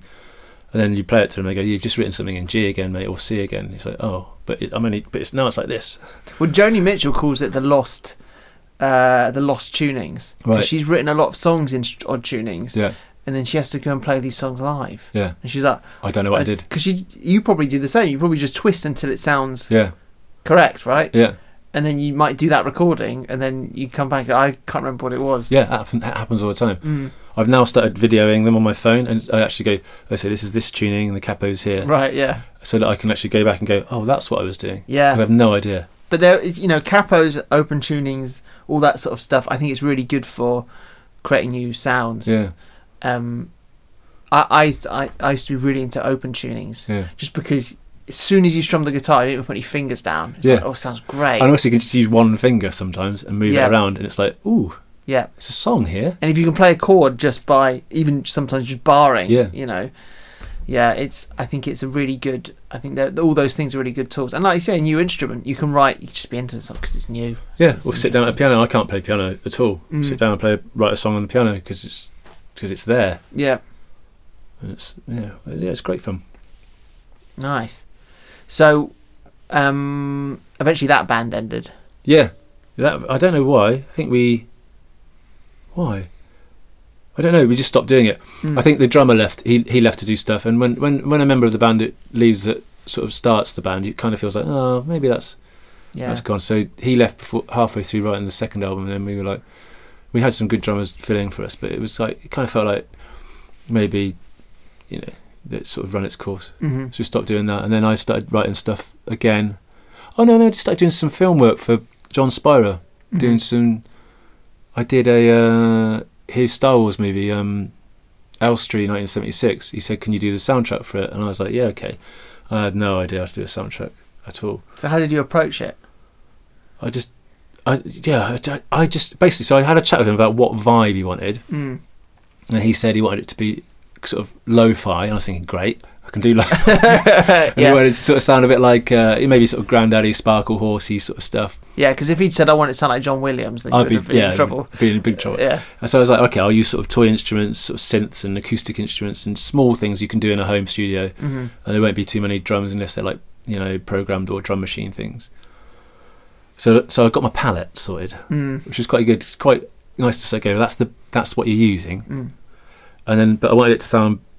Make it sound beautiful as well, and it's John's films are quite melancholy, and a lot of my music's quite melancholy, which is why we get on, I think. And so I wanted it to have that sort of beauty as well, Mm. sort of a lo-fi beauty. And were you doing it to the actual images? So he would send me, and he, but he really was like, "Oh, I want you to do themes for each of the each of the because this is a Talking Heads interview uh, s- type thing. Yeah. I want you to do themes for each of these. So there's not a lot of room to get music in anyway, but sometimes sometimes there's juicy bits. Mm. Yeah, I want you to do a different, give each character or talking person a different theme. And that was kind of s- also stifling and also quite good because you could na- you could hang something on some person hmm and then do versions of their theme Yeah. uh, so I started doing that, and like, he'd send me just uh, roughs of who they were talking, and I'd sort of write something. I, I I'd just write something based on who they were. Mm. But I don't know what that what that even means based on who. no, I'd, I'd watch a video of them and then write some music that seemed to fit with them Yeah. emotio- emotionally in Well, it's some way. difficult to describe that feeling, isn't yeah, it? how- well, that's nonsense, It's isn't it? like when you meet someone, Yeah. you get a certain feeling. Sometimes you like them, sometimes you don't like them. yeah, write something that um, somehow fits them emotionally. It's like- Yeah. and character in, and which is a nonsense, uh, but it's what you do, isn't it? And then uh, he- then he started dropping the the film on me in bits, in sort of chunks, Mm. and I was able to start slotting things in, and then I would be able to rewrite things or m- remove things to fit to the film, and some stuff I'd write to the film. hmm Just sit there with a guitar. And some of it, some of it's really minimal, so you could just do little thing like that. Recording as you go. Yeah, just it with the piano and just do Mm. things, and you could, and then he'd always blooming change the edit anyway, so you'd have to then jig it around anyway Right. and manipulate it by editing. I think it's a bit like what we were talking earlier before the podcast starts. That thing of like when you're invested in it, it's like you'll you'll spend as much time as it takes to get Yeah, it yeah. to get it right because it's worth it in the end. Yeah, I really enjoyed it. It was really good, and I was using like a little tiny, um, what's the little digi design thing interface and a like a, a, a- not a great mic, and uh, and I remember taking it to the um, somewhere in Soho where they do the big uh, music mastering bit to, Yeah. to the to the film. It's in a big sort of cinema, the leather sofas, and there's a guy at a desk with a huge desk, and he's got like the and he's sort of doing the sub stuff and the splitting it all up into cinema sort of sound because It's turning it into like what um, surround sound. almost not. Yeah. It wasn't. I don't know if it was surround, but it was definitely like you know, this, yeah, maybe because this will be over here and this will be there, and it's Yeah. all about the frequencies. And, And did you mix? Did he just give him the stems? Did, then did to mix it, or did you mix it? I'd mixed it. right. And then I got Tim Tran to master it for me. Right. So I'd mixed it, and I said, um, and I so it was all these all these individual cues, and I'd mixed it, and then I said, Tim, can you make can you s- make that sound really good? Yeah. Because uh, you know, I, I'd said get rid of any horrible frequencies that are going to become a nuisance later on. Yeah. Because I'm not, I'm a bit slapdash Mm. and he did that. And then we went to this place, but uh, we at this place, and I was thinking, I mean, I know that I, I can hear like the headphones bleeding on that track because, but it was too late and it's done. Mm. And I said to this guy who was doing it, and he's like won awards like for being the sound guy. I said, um Yeah. "Is this all right? Is there a bit of bleed on that?" And he went, "Mate." Compared to loads of stuff we get, this is like absolutely fine. I think He's either being really nice Uh, or like he must have to deal with some absolute dross because it was like really like I was properly just getting away with it. it's funny that isn't it when you get to that point when and and it's difficult not to like panic, isn't it? Yeah, And be like, I'm I'm, gonna I've get got it found out. wrong. I'm yeah. definitely going to get. This is when they find out. They absolutely find out that I just made it at home on my computer Yeah. with some stuff. Mm. Which Yeah. is what everyone's doing, and it's what everyone's doing now for sure as yeah, well. yeah, and because that sort of imposter syndrome is like I always have that. I mean, it, lots of people do, Yeah. but that was the point when I thought they are definitely going to find out now about how bad this is, and they didn't. They were like, "It's fine. This works really well," Great. and then it was great. And that, uh, anyway, uh, sort of doing that, I, s- uh, when I was doing that, I was making sort of music that was obviously a bit more sort of ethereal, but still quite lo-fi and. Mm. and I started writing a few. I wrote a few pieces for that that I didn't end up using for that. That ended up turning into songs, just I, just because I did. And I wrote a song called Auto Heart, and I ended up using that and turning that into a. At fir- at first, it was just me. Then I got someone to drum on it. Then I got Feeler to play bass on it, who was in Family Machine, and Neil to do some stuff. And it was like, oh, we're putting a band together, and so we put a band together. And it was basically just getting together and drinking coffee and playing these songs that I'd written. And w- was the the vibes of the song? Did it come out of the out of the scoring that you were doing? Yeah, so m- a lot of them had, Yeah. and they'd and uh, so there were so there was less emphasis on structure. It'd be more like a feel. Mm. Um, you know, maybe it hasn't got a chorus at all. It's just got uh, some words and then a big, nice big bit of music, and it's just and some of them are structured. Um, and then and as we started hanging out together, then you'd start writing stuff that was more just fun to play as a band as well. So Mm. sometimes it's come some quite punky, noisy things uh, tucked in amongst sort of these um, more sort of cinematic pieces, really. It's Uh, interesting, actually. I always find like sometimes I'll be doing something, and in the back of my mind, I don't know if you have this as well. I'm like, I like this, but I know that as soon as I take it to the band, it's going to make more sense because they're going to interpret your whatever you that Yeah. you've done in a more in a way that kind of is more practical or makes more sense or something. And, I, and what I started doing is because I was because I was working on my own with just the computer and, and just writing. I then started before we started really rehearsing as a band. Band, we would sort of, we'd do a bit of that, and then we'd do less of that, and then I'd get people. If there was no one coming up that week, I'd say, "Do you want to put a bit on a part, play a part on here?" And they would play a part on this recording that we were doing, and they'd all build it up in bits sometimes. And that meant that when we did go and rehearse, everyone knew what they were supposed to be playing Mm. but then they'd also elaborate on that in the in the room. And songs have definitely grown now in, in a live way Yeah. that, are, that that people are really like playing on them in a way that they weren't playing on when they first were like, oh, I'll just write a part for that, Mm. Mm. which is really nice. And, and you can feel that tension. So you got we could play then so there's three guitarists in this band bed, and Tom is he's a I've known him for years, but he's he's really noisy. He's a really noisy, rocky, punky guitarist Mm. which is sort of the opposite to where where the, a lot of these songs come from. So the tension between what he's doing and Yeah. where these songs are, it's really like sometimes it'd be a lot easier to just say, Tom, don't just go, just don't play, Yeah. because. But having him there is really interesting, really cool, because that tension that he brings is like, it's quite good fun. Yeah. It's interesting that you uh, embrace that.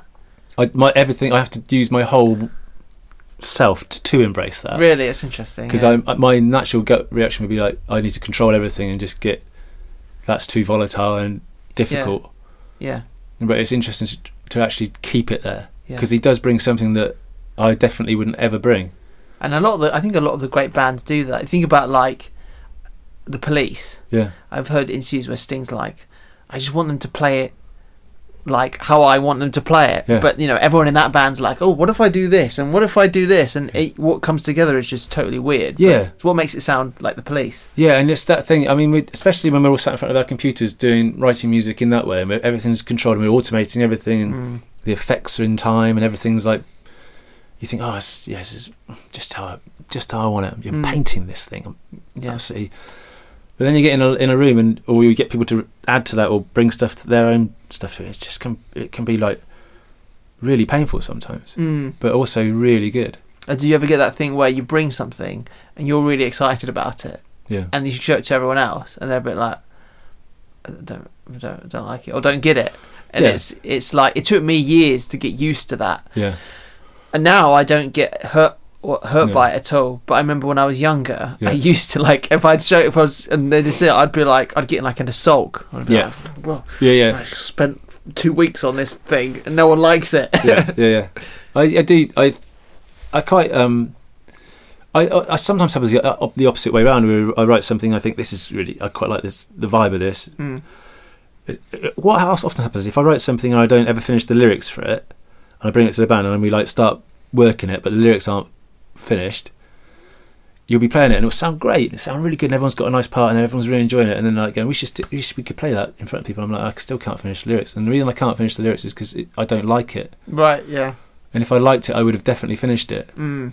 So sometimes it goes the opposite way around, and I bring something I think, oh, this is quite good, it's quite interesting, quite exciting, and then I'm like, "Mm, it's not. Otherwise, I would have finished it. Yeah. I obviously lo- don't like it. a lot of a lot of lyricists don't write lyrics till the last moment as well. yeah, Like, I find they come at quite often if it's gonna finish mm, and be a song that I like. Usually the so- the lyric and the song comes at the same time, it's interesting. like or a lyric, Yeah, like the the th- yeah, the the, feature lyric mm, will come at the same time. the important thing. Yeah, or it might just be the feel. Mm. it- somehow the feels are sometimes if you haven't written the song and you sit down and you go well it's a bit of a melancholy one but w- what is it about and Yeah. you sort of go well what and then I can write some words and I'll be like they're just they're just words Mm. they're not they don't mean anything yeah. it's just a load of words Mm. so you say "Yeah, but I want it to mean something But then, what's funny about that is that sometimes what you write it, you think it means. Yeah. You'll talk to someone else about it, they think it means like Yeah. something completely different. which is fine Yeah, but I, if it doesn't mean anything to me I just sort of feel like well what's what's the point yeah, what's the actual point yeah. strange isn't it I, I've I've definitely worked with singers who are writing the final verse as you're setting up the microphone for they might have written the first verse or- and the Yeah. second verse but they haven't written all of it and they're writing the last bit as they as they Yeah. come up to sing it because I've, you know like, they'd either leave it to last moment or they're just not feeling it or think I'll write that later and Yeah. yeah Well, we used to do that in often in days. Is it'd be like the f- second verse is the same as the first, but with a slightly different lyric. S- Yeah. changed it. And I was listening to um, like a Lemonheads album the other day, and um, he'd done that. He'd written the same. He just redid the first verse for the third verse. yeah It's like, oh, it, no one can be asked. There's a, there's an Oasis song. I think it might be it might be Live Forever, or or one of their other hits, where the structure of the song is first verse, chorus, first verse again, Yeah. guitar solo, first verse, chorus end, and it's like really Because obviously it's like, well, it, it works, so we'll just repeat it. yeah, and it's fine, but it's like it's funny, isn't it? Because other people will just slave Yeah. over like. A, s- a sentence Yeah. for like a week. Yeah. Oh, I don't like it. I just write it, write it. Oh, I don't like the sound of that. Yeah, it is weird, isn't it? But then uh, people just latch onto it anyway. Because if it moves them, it moves them. Yeah, yeah. I mean, I wrote um, what's the song? There's a bed song we do, and it's got hardly any words at all in it. The one about um, the bed sheets and it's people's birthday. It's just the same lyric over and over. It's just the same. It's first verse, second verse, Mm. no chorus. Yeah. And it's like it's, you can't write a song like that. W- One of uh, I was t- teaching guitar to a kid once, and and uh, he said the most profound thing I've ever heard. Uh, He wanted to learn. He, we were learning a Nirvana song, and he said, "I don't know what he's singing about, but it sounds really important." Yeah, because you can never under I can never understand anything that's sung in that band Yeah. ever. Like I, you just be singing anything, yeah, but it sounds it sounds like he's boiling nails in his throat. You know, it's it's like really im- it's like really just Yeah. emotionally. and that's enough. uh, you know, he's, yeah, and it just yeah I don't know what he's singing about, but it's it's it sounds like it's important, and I Yeah. kind of think that's that's a big part of it as well. Is like if the singer's singing something and it whatever they're singing is they're singing it with like passion and meaning. Yeah, You Well, know, obviously even if m- you don't understand it, it's fine. yeah, but it obviously means something to him. Yeah, yeah. He's not Absolutely. just phoning in some stuff. yeah, I never understood. Like, I, I've seen. I've only have uh, people in the pop world writing stuff, just stuff. yeah. You know, just li- any old word. just, you know, Yeah. fucking want to do this and then, then this. Oh yeah, then, that's like- fine. I'm in the club, and it's like I, I, I can't connect with that. I find it difficult to listen to that kind of music. Yeah, but Bowie would do that, wouldn't he? He Would chop bits of newspaper up and then drop them, and Would he? Yeah, oc- occasionally, know yeah, that, and, uh, and but then all his words seem to mean so much. So Yeah. perhaps they do. Perhaps you once you get that random stuff and put it in the right order, you go, ah, okay, Mm. There's some of his stuff. There's there's lyrics of his that I love, and I don't know why I love it. Like when he goes like, "The serious moonlight," and I'm like, "Serious moonlight." I'm like, yeah, everyone loves that.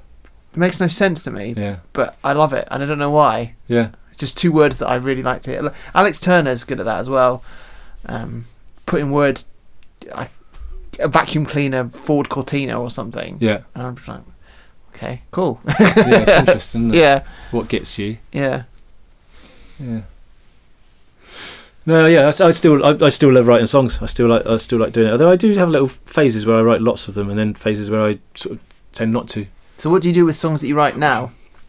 Uh, what? How do I write them, or what do I do with them? Yeah, what do you do with them? Uh, I usually play them to the band and say, "Should we do this? Should we, should we stick this in the set?" Yeah.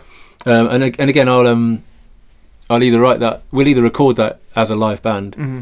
or we might build it up depending on what type of song it is. Mm-hmm. Um, if it's a really bandy sounding song, we'll play it as a band. If it's something a bit more, uh, yeah, more programmed, or have that element to it. So at what point did you start running uh, Glasshouse? Uh, seven Yeah. years ago, I started Glasshouse. Okay, Um, it's fairly recent, I guess. Then you're like, what? Yeah, I would worked at Glass. I'd worked at Col- Coldroom Mm-hmm. for. I mean, Coldroom had lots of owners. It was started by Nick Morbath, and then I think Richard Willoughby owned it. All this, all this time, I rehearsed there. as a- Richard was in uh, the Dir- was he in the Dirty Earth band? Yeah. yeah. he owned it because, for a while. so Rick um, Martin, the singer, Yeah. his son, uh, we were in a band together for years. Right. Ricky, Okay. um, we were in a band called South Parade. We used Okay, I to know do- the name. Yeah, we Yeah. used to do loads of gigs around. It was like my first sort of indie band type Yeah. of thing. Um, but he was a great drummer as well. Yeah, Uh, he still plays. He's a good drummer. Oh. yeah. Yeah, it's him. And then uh, Richard Haynes took it over at some point, and he would do, he would been recording bands in a place called Dungeon Studios out in some little village. He'd recorded everyone Mhm. uh, you know, Supergrass and probably I don't even know if he'd done Radiohead, perhaps not. But those lots of bands who were making demos oh, I and think stuff. I've confused Richards. I think No, that's the Richard I'm- Haynes. yeah, it's the Rich, that's the Richard I'm thinking of. Yeah. Yeah. He'd he'd recorded everyone. Um, we'd we'd done a an EP of him as a Daisies years and years ago. Um, and I got to know him from rehearsing there, and he I remember having no job at one point. Um, after coming, I did a stupid motorbike tour of from Oxford to Greece um, and quit our jobs and we and anyway when, it, when, it, when I came back I didn't have any Mm. um, in a job, and he said, "Come and do some work for me around the studio." And I sat in with him, and we would uh, he would I'd rec- help him record bands, and I'd and he would use he was actually running Logic and a big analog desk and stuff, and I'd set things up for him, and he'd show me how to mic things up and show me how to get it, you know, in the desk and in the in the box and what to do, and I was completely computer illiterate in that in that way and like music tech Mm. stuff. I'd been in studios loads, but I'd never like done it. Right. know. Yeah. I'd never done it. And uh, he showed me how to do it. And was it a recording studio entirely? Yeah, then? it was a recording studio. Well, it had the main live room and then the main control room. So it was a, it was a recording studio, and he was pretty. He was, I mean, he's really good. He'd been doing it for years. Yeah. Mm. He could just he could just dial it in. Band would come in and be like, Mm. be up and running really quickly because Yeah. he knew what he was doing. It's- He knew his desk. He knew the room. Mm. He was great. He um, I remember being with him once we were recording a band, and I said, "God, I remember again. This is a this is a good little song, isn't it? It's it sounded it's just good." And he went, he went, "Dear boy, you don't listen to the song, you never listen to the song. You just got to listen to the sound. I was like, oh, but I quite like songs. Yeah. But he'd been doing it for so long. He was like, don't get distracted by that, man. We just got to be doing this. So sometimes he was a bit like, I think that was because he was recording someone that he just didn't care about. Right. Yeah. And he was just like, let's just make it sound good. Mm. And I was like, getting all getting all into the song. Yeah. It's interesting though because I would argue that, like, if this if the song's crap, it doesn't matter how good the sound is. Well, it means nothing, does it? Think about all the songs that we love that actually sound terrible. Yeah. Yeah, exactly. I mean, Mm. you could record it on a phone and it would still be a great song. Yeah. Absolutely. Uh, But you're doing it day in day out. It's different, isn't it? Yeah. I thought that was weird and it kind of put me off recording, Mm. but it also gave me an insight into what it made, actually made me realize what I did and didn't want to do. Mm. I didn't want to record bands that I wasn't interested in, Mm. but I I did want to use all this technology to write songs Mhm. and and how other people do that, Mhm. I suppose. Mm. Uh, But he was he was great and he taught me lots of stuff.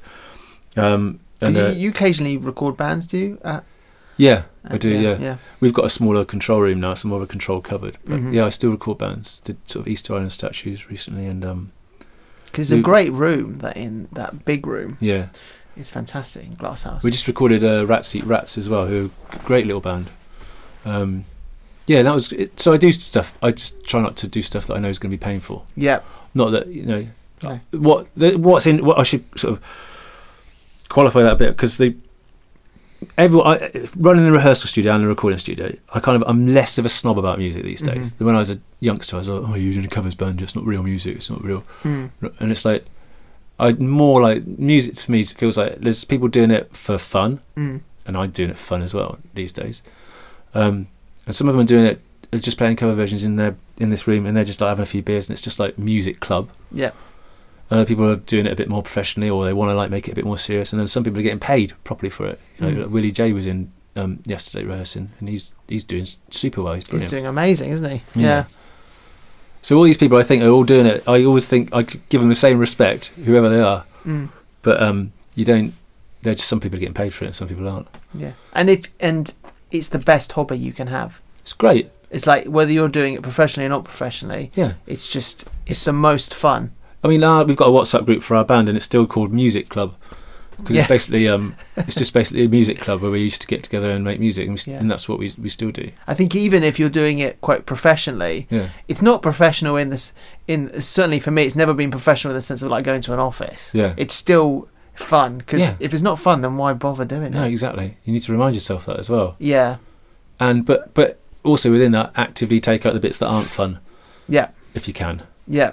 and Yeah. so you get to enjoy the good stuff. I find it's I have the the the the um, money to fun ratio. If someone asks me to do something, Yeah. it's like if I really don't want to do it, I'd say, oh, Does the price go up? yeah, yeah, I just oh, it's thousand pounds, or whatever it is. and then they say yes, and you're like, oh, right, I have to do it now, sort of thing. Yeah. But um, I find it's a difficult. I find that a difficult balance as someone because I play in lots of bands, Yeah. trying to. F- I always try and keep it fun, but it's not always. It's Yeah. not. Always, I'm, I'm sometimes doing things I don't want to do Yeah. Well, you've got to do that. and that's that's part of it. It's a difficult balance, but I'm never ever. I have to remind myself it's still music, so it's Yeah. actually it still is fun, yeah. and I'm really lucky to do it because a lot of people want to play music all the time and they don't have that. They can't. They don't they don't have the time or they don't have the opportunity or whatever. Yeah. So it should it should in theory still be fun or most of the time. Yeah. Yeah. Yeah, no, I hear. you. Um, No, it was it's but it was great. I worked with Richard, but he got really sick. He um, and then he he passed away, and his wife took over the, the studio at that point. And I worked, I ran the studio for her for a couple of years, Mhm. and then eventually I left because um, I was doing something else, and she was uh, uh, she was a bit sort of erratic as well. and I'm not sure she was particularly music. Mm. It sort of fell into a little bit of disrepair, didn't it, for a while? Yeah, so I left there, and I, but then eventually, um, th- I think it got run down a bit, and then the lease was up, and then the landlord said to me, because I still knew the landlord Mm. from my time working there, and they said, "Do you want to take it on?" At that point, I took it on, Mm. and we sort of redid the electrics, re sort of refitted it out, made it more comfortable, made it a nicer place to rehearse. Was that a big undertaking to do? It cost some money, Mm. and I borrowed lots of money. Um, and but I knew that it would make I knew what it would do, Mm. what it would make, um, and it, it sort of and it, and it has fortunately it's been it's been really good. I mean, we'll see what the future holds. But uh, it's what I love about it is it's a really good space to to rehearse and be creative. But I also love the fact that we can record there and, and do all that as well. Yeah, I love. I was saying to you earlier that I really love. I love Glasshouse. It's, a, it's Yeah. like it's it's also got a history to it, and the, where it actually where it is in the countryside. Yeah, It's a, it's really nice to rehearse, and then just step outside and you're surrounded by fields. Yeah. and it's just it's. I mean, it's very O- Oxfordshire. yeah, You know that that kind of thing. yeah. I but- really like it. I mean, I've been rehearsing there since I was like 19, and someone said, Yeah. when Nick said, "Come out to my studio," and we were like, Mm. "Whoa!" So I've always been there. Mm. So it's really nice to just be there now. Yeah. Um, then um, we'll see see where it goes, see what the future holds of it. But it's, at the moment, I'm really enjoying it. Yeah, Yeah. yeah, and um, and the re- the the recording that you do in the studio, do you mix it as well? Yeah, I have done. I I always say to people, 'cause I, I I think I know what I'm good at and what I'm not good at. I mean, as far as production goes, I'm really good at getting. I'm really good at I say- I'm saying things like I'm really good. I, I really enjoy and I'm good at um, getting the, the the performance Mm-hmm. and getting it into the getting it in the box, if you like. Yeah, and keeping a session really moving and keeping Mm. it because sometimes you can have the energy sucked out of a session with just like if you keep it moving and keep everyone Mm. like good and get get it all in there and really get a good feel f- and, and, and get a good vibe and concentrate on the vibe of the what's going down and being positive all the time. yeah and just and working hard Yeah, like when, working with Ian Davenport and watching how he works at Courtyard mm. he will be he's relentless he will be he's doing stuff all the time the band might be having a cup of tea or a sandwich or something Mm. he's working his arse off yeah, yeah, and he's doing stuff when they, that they don't even notice. He's fixing this or doing that, mm. and he's and then he's setting up the mic for the next thing, and he's and it's always about let's keep moving, keep session moving, yeah, absolutely. burning through it, and it's like a really long day from like you know ten in the morning till you know into the small hours. Yeah, if I'm recording here, I quite I will skip meals, and but I won't realize it because you just you'll probably find the same when you're recording. You're just going, going, going, going, and also making it sound good for the client as they go, so they get a bit of an idea of what it's actually going to sound yeah, like. so you get excited as you're going, so you're keeping that excitement and that momentum. yeah, because I I've definitely remember when I go into the studio, and that hasn't been the case. You're working with an engineer, maybe a bit grumpy, and he's Yeah. not that bothered or whatever, Yeah, and you're recording it, and because they're not making it sound nice as they go, you can Yeah. be a bit like, oh, it doesn't. It doesn't sound like good, you know. yeah. because you need to add a little bit of magic as you go, mix it a little bit, you know, so people feel sometimes it's just good. to know what's going on a bit as well. Yeah, Um, although I do, yeah, so I like all that front end stuff, getting it all in there and getting and talking about the arrangements, and if, if they want to talk about arrangements, if they don't, then I just leave them to it. mm. Um, but and and and really f- focusing on that energy and that and getting a good takes and and and making sure everything's nice as well. Mm. That actually is a good take, and and you know sometimes saying you might you know redo that, and someone's saying oh, I thought I was right, you go, yeah, I was all right, but yeah. getting the best out, getting the best out of everyone. yeah. And how do you approach it? Do you try and get them doing it as live as possible, or depends what people want to do. Yeah. If it's a if it's that thing, mm. it's the same. If it's a trashy live song that can speed up and slow down, then let's do that. And if it's not, if it's something that is like really groove based, Mm. let's click it and maybe build it. If if if that's the way the band wants to do it, Mm. I think it's sort of dic- dictated by the song, Yeah. quite a lot, and and the band, you know, what they feel comfortable doing. Mm. I'm always trying to capture the rhythm section playing together whenever Yeah, whenever possible because you just get even if you then overdub everything again then you've got the vibe to begin yeah. with and you can hear it, can't you? that What's Yeah. going on? yeah yeah don't don't build it like just a drum track to this click I, we i get people playing together and then we you can take stuff off and redo stuff yeah because humans are they they're good at react you know interacting in that, in that way aren't they Mm. yeah it's quite exciting Yeah. Yeah, I think that to try and capture the vibe as much as possible is important. And yeah um, most guitarists want, then want to go back and do the solo 50 times. Yeah. So you have to allow for that as well. But yeah, I, it's- I love that thing of a band. I love that thing where you might you could solo each individual instrument and it kind of sounds like wonky and then Yeah. you put it all together Yeah. and all of a sudden it's like whoa it sounds Yeah. like the bat it sounds like a band Yeah. you know Of- um i don't know if you've ever listened to like motown stems or something right of like just the bassist or James Jameson from Motown or whoever playing, you know, you listen to it on its own, it's like "God, it sounds really, it sounds really wonky and terrible, and then you Yeah. put it with the band, and it's like magic. You Yeah. know, I yeah think that's what that's what I love. I think we got a little, I think a lot of modern production has got away from that maybe a little bit too much. Yeah, That idea of of of the vibe. I think they. I mean, I'm not a producer. I like I say, I can I can get it in there nicely with a feel, and then someone else more often than not mixes it. Especially with our stuff, I always mix it in and send it to someone else and say, "Can you make it like that, but much better?" And they go, Yeah. and they always do. Mm. But I do think you're right. I think sometimes people try and make it sanitized because it's easier to control that Mm. sanitized way of doing things because you can go, you can look at it on the grid, and you can be sure that it's right and that Mm. you like it. So it's like instead of saying I like that because I like the way that feels, you can Mm. go, it's right. I like it because it's right. You can see you people looking rather than hearing. yeah. yeah. And you take it takes you back to how we used to record on tape, on the on the big tape machines, and you would. You come in after a take and you go, hey, that felt pretty good. And they go, yeah, I thought so. Should we have a listen back? You go, yeah. And you're like, there's nothing to look at. no, You're just in the room. You know, you're rolling a cigarette or whatever. You're listening and you're like, yeah, ah, just let's go with that. And they're like, Yeah. yeah, let's go with that. That feels good. that's what I loved about that. I don't know if you watched that Beatles documentary. that they I did. Yeah, I started watching it. Yeah. yeah.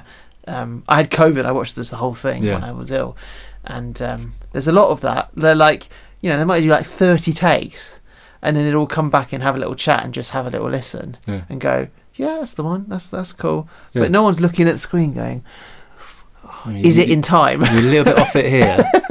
Can you hear that? Can you can you hear that moving a bit? if you can't hear it, I always say if if I, I'm not interested in things I can't hear. Yeah. So Some when you people do an are. edit, I always have to like look away after I've done the edit and listen to the edit, and then because if I'm just looking at the edit point, I'm like concentrating on that, and it's like Yeah, we should probably use our ears if we're doing music. yeah, absolutely. I don't know. I mean, I don't. There's lots of different people who are successful in all different methods. And it also depends on the style of music, doesn't it, as well? yeah. as I heard this quote from Al Schmidt, who's a um, famous mixing engineer and recording engineer, and he was doing a Steely Dan record, and he happened to someone one of them p- popped their head in, and he happened to have switched the speakers off, but the levels were still going, and they thought that his way of mixing was was he didn't listen, he just put the faders in the right place, You just and it look. became it became like a mystery. It Yeah. became like a like a thing, and when people go, "Do you know Al Schmidt? He does he re- he mixes without the speakers switched on. He Just puts them levels. in the- he just he just put he knows where the faders need to go, sort of thing. That's good.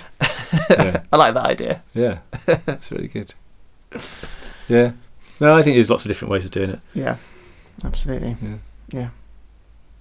Cool. Nice. That's a nice place to end. Well, I think that's it, isn't it? I think that's my life. Yeah. Well done. this, this is your life. Thanks, man. That was really fun. Thank you. Yeah, it's, it's good to go down mem- memory lane. If people want to uh, find out what you do, where can they look? Uh, where can they look? There's a so the Glasshouse Studios is glasshouse.studios.org or is it glasshousestudiosoxford.org? Mhm. Um, you can find Bed on all the socials. Bed is B with B double D. Yeah. Two Apparently, Ds. it's uh, Welsh for grave.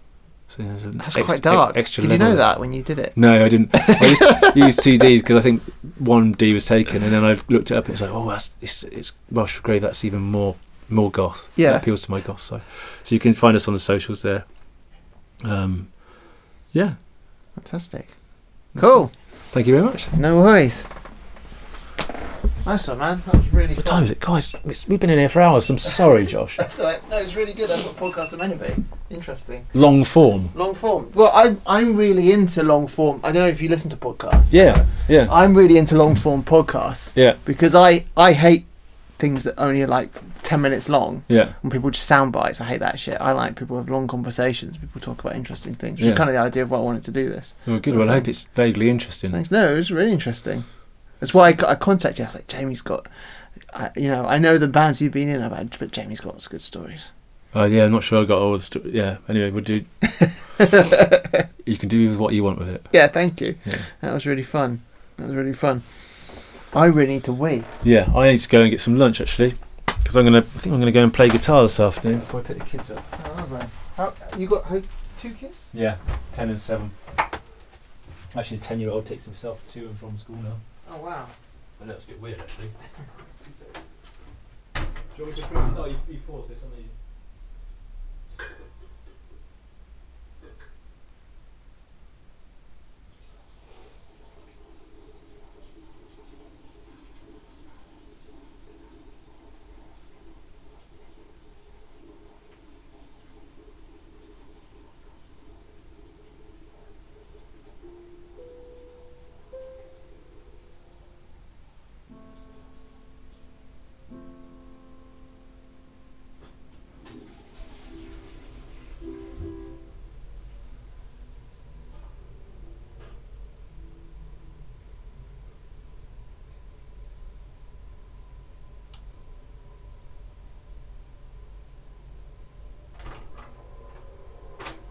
fun little piano. That. You can see it used to be a pianola. Yeah, I, I really like it. Sounds really nice and warm.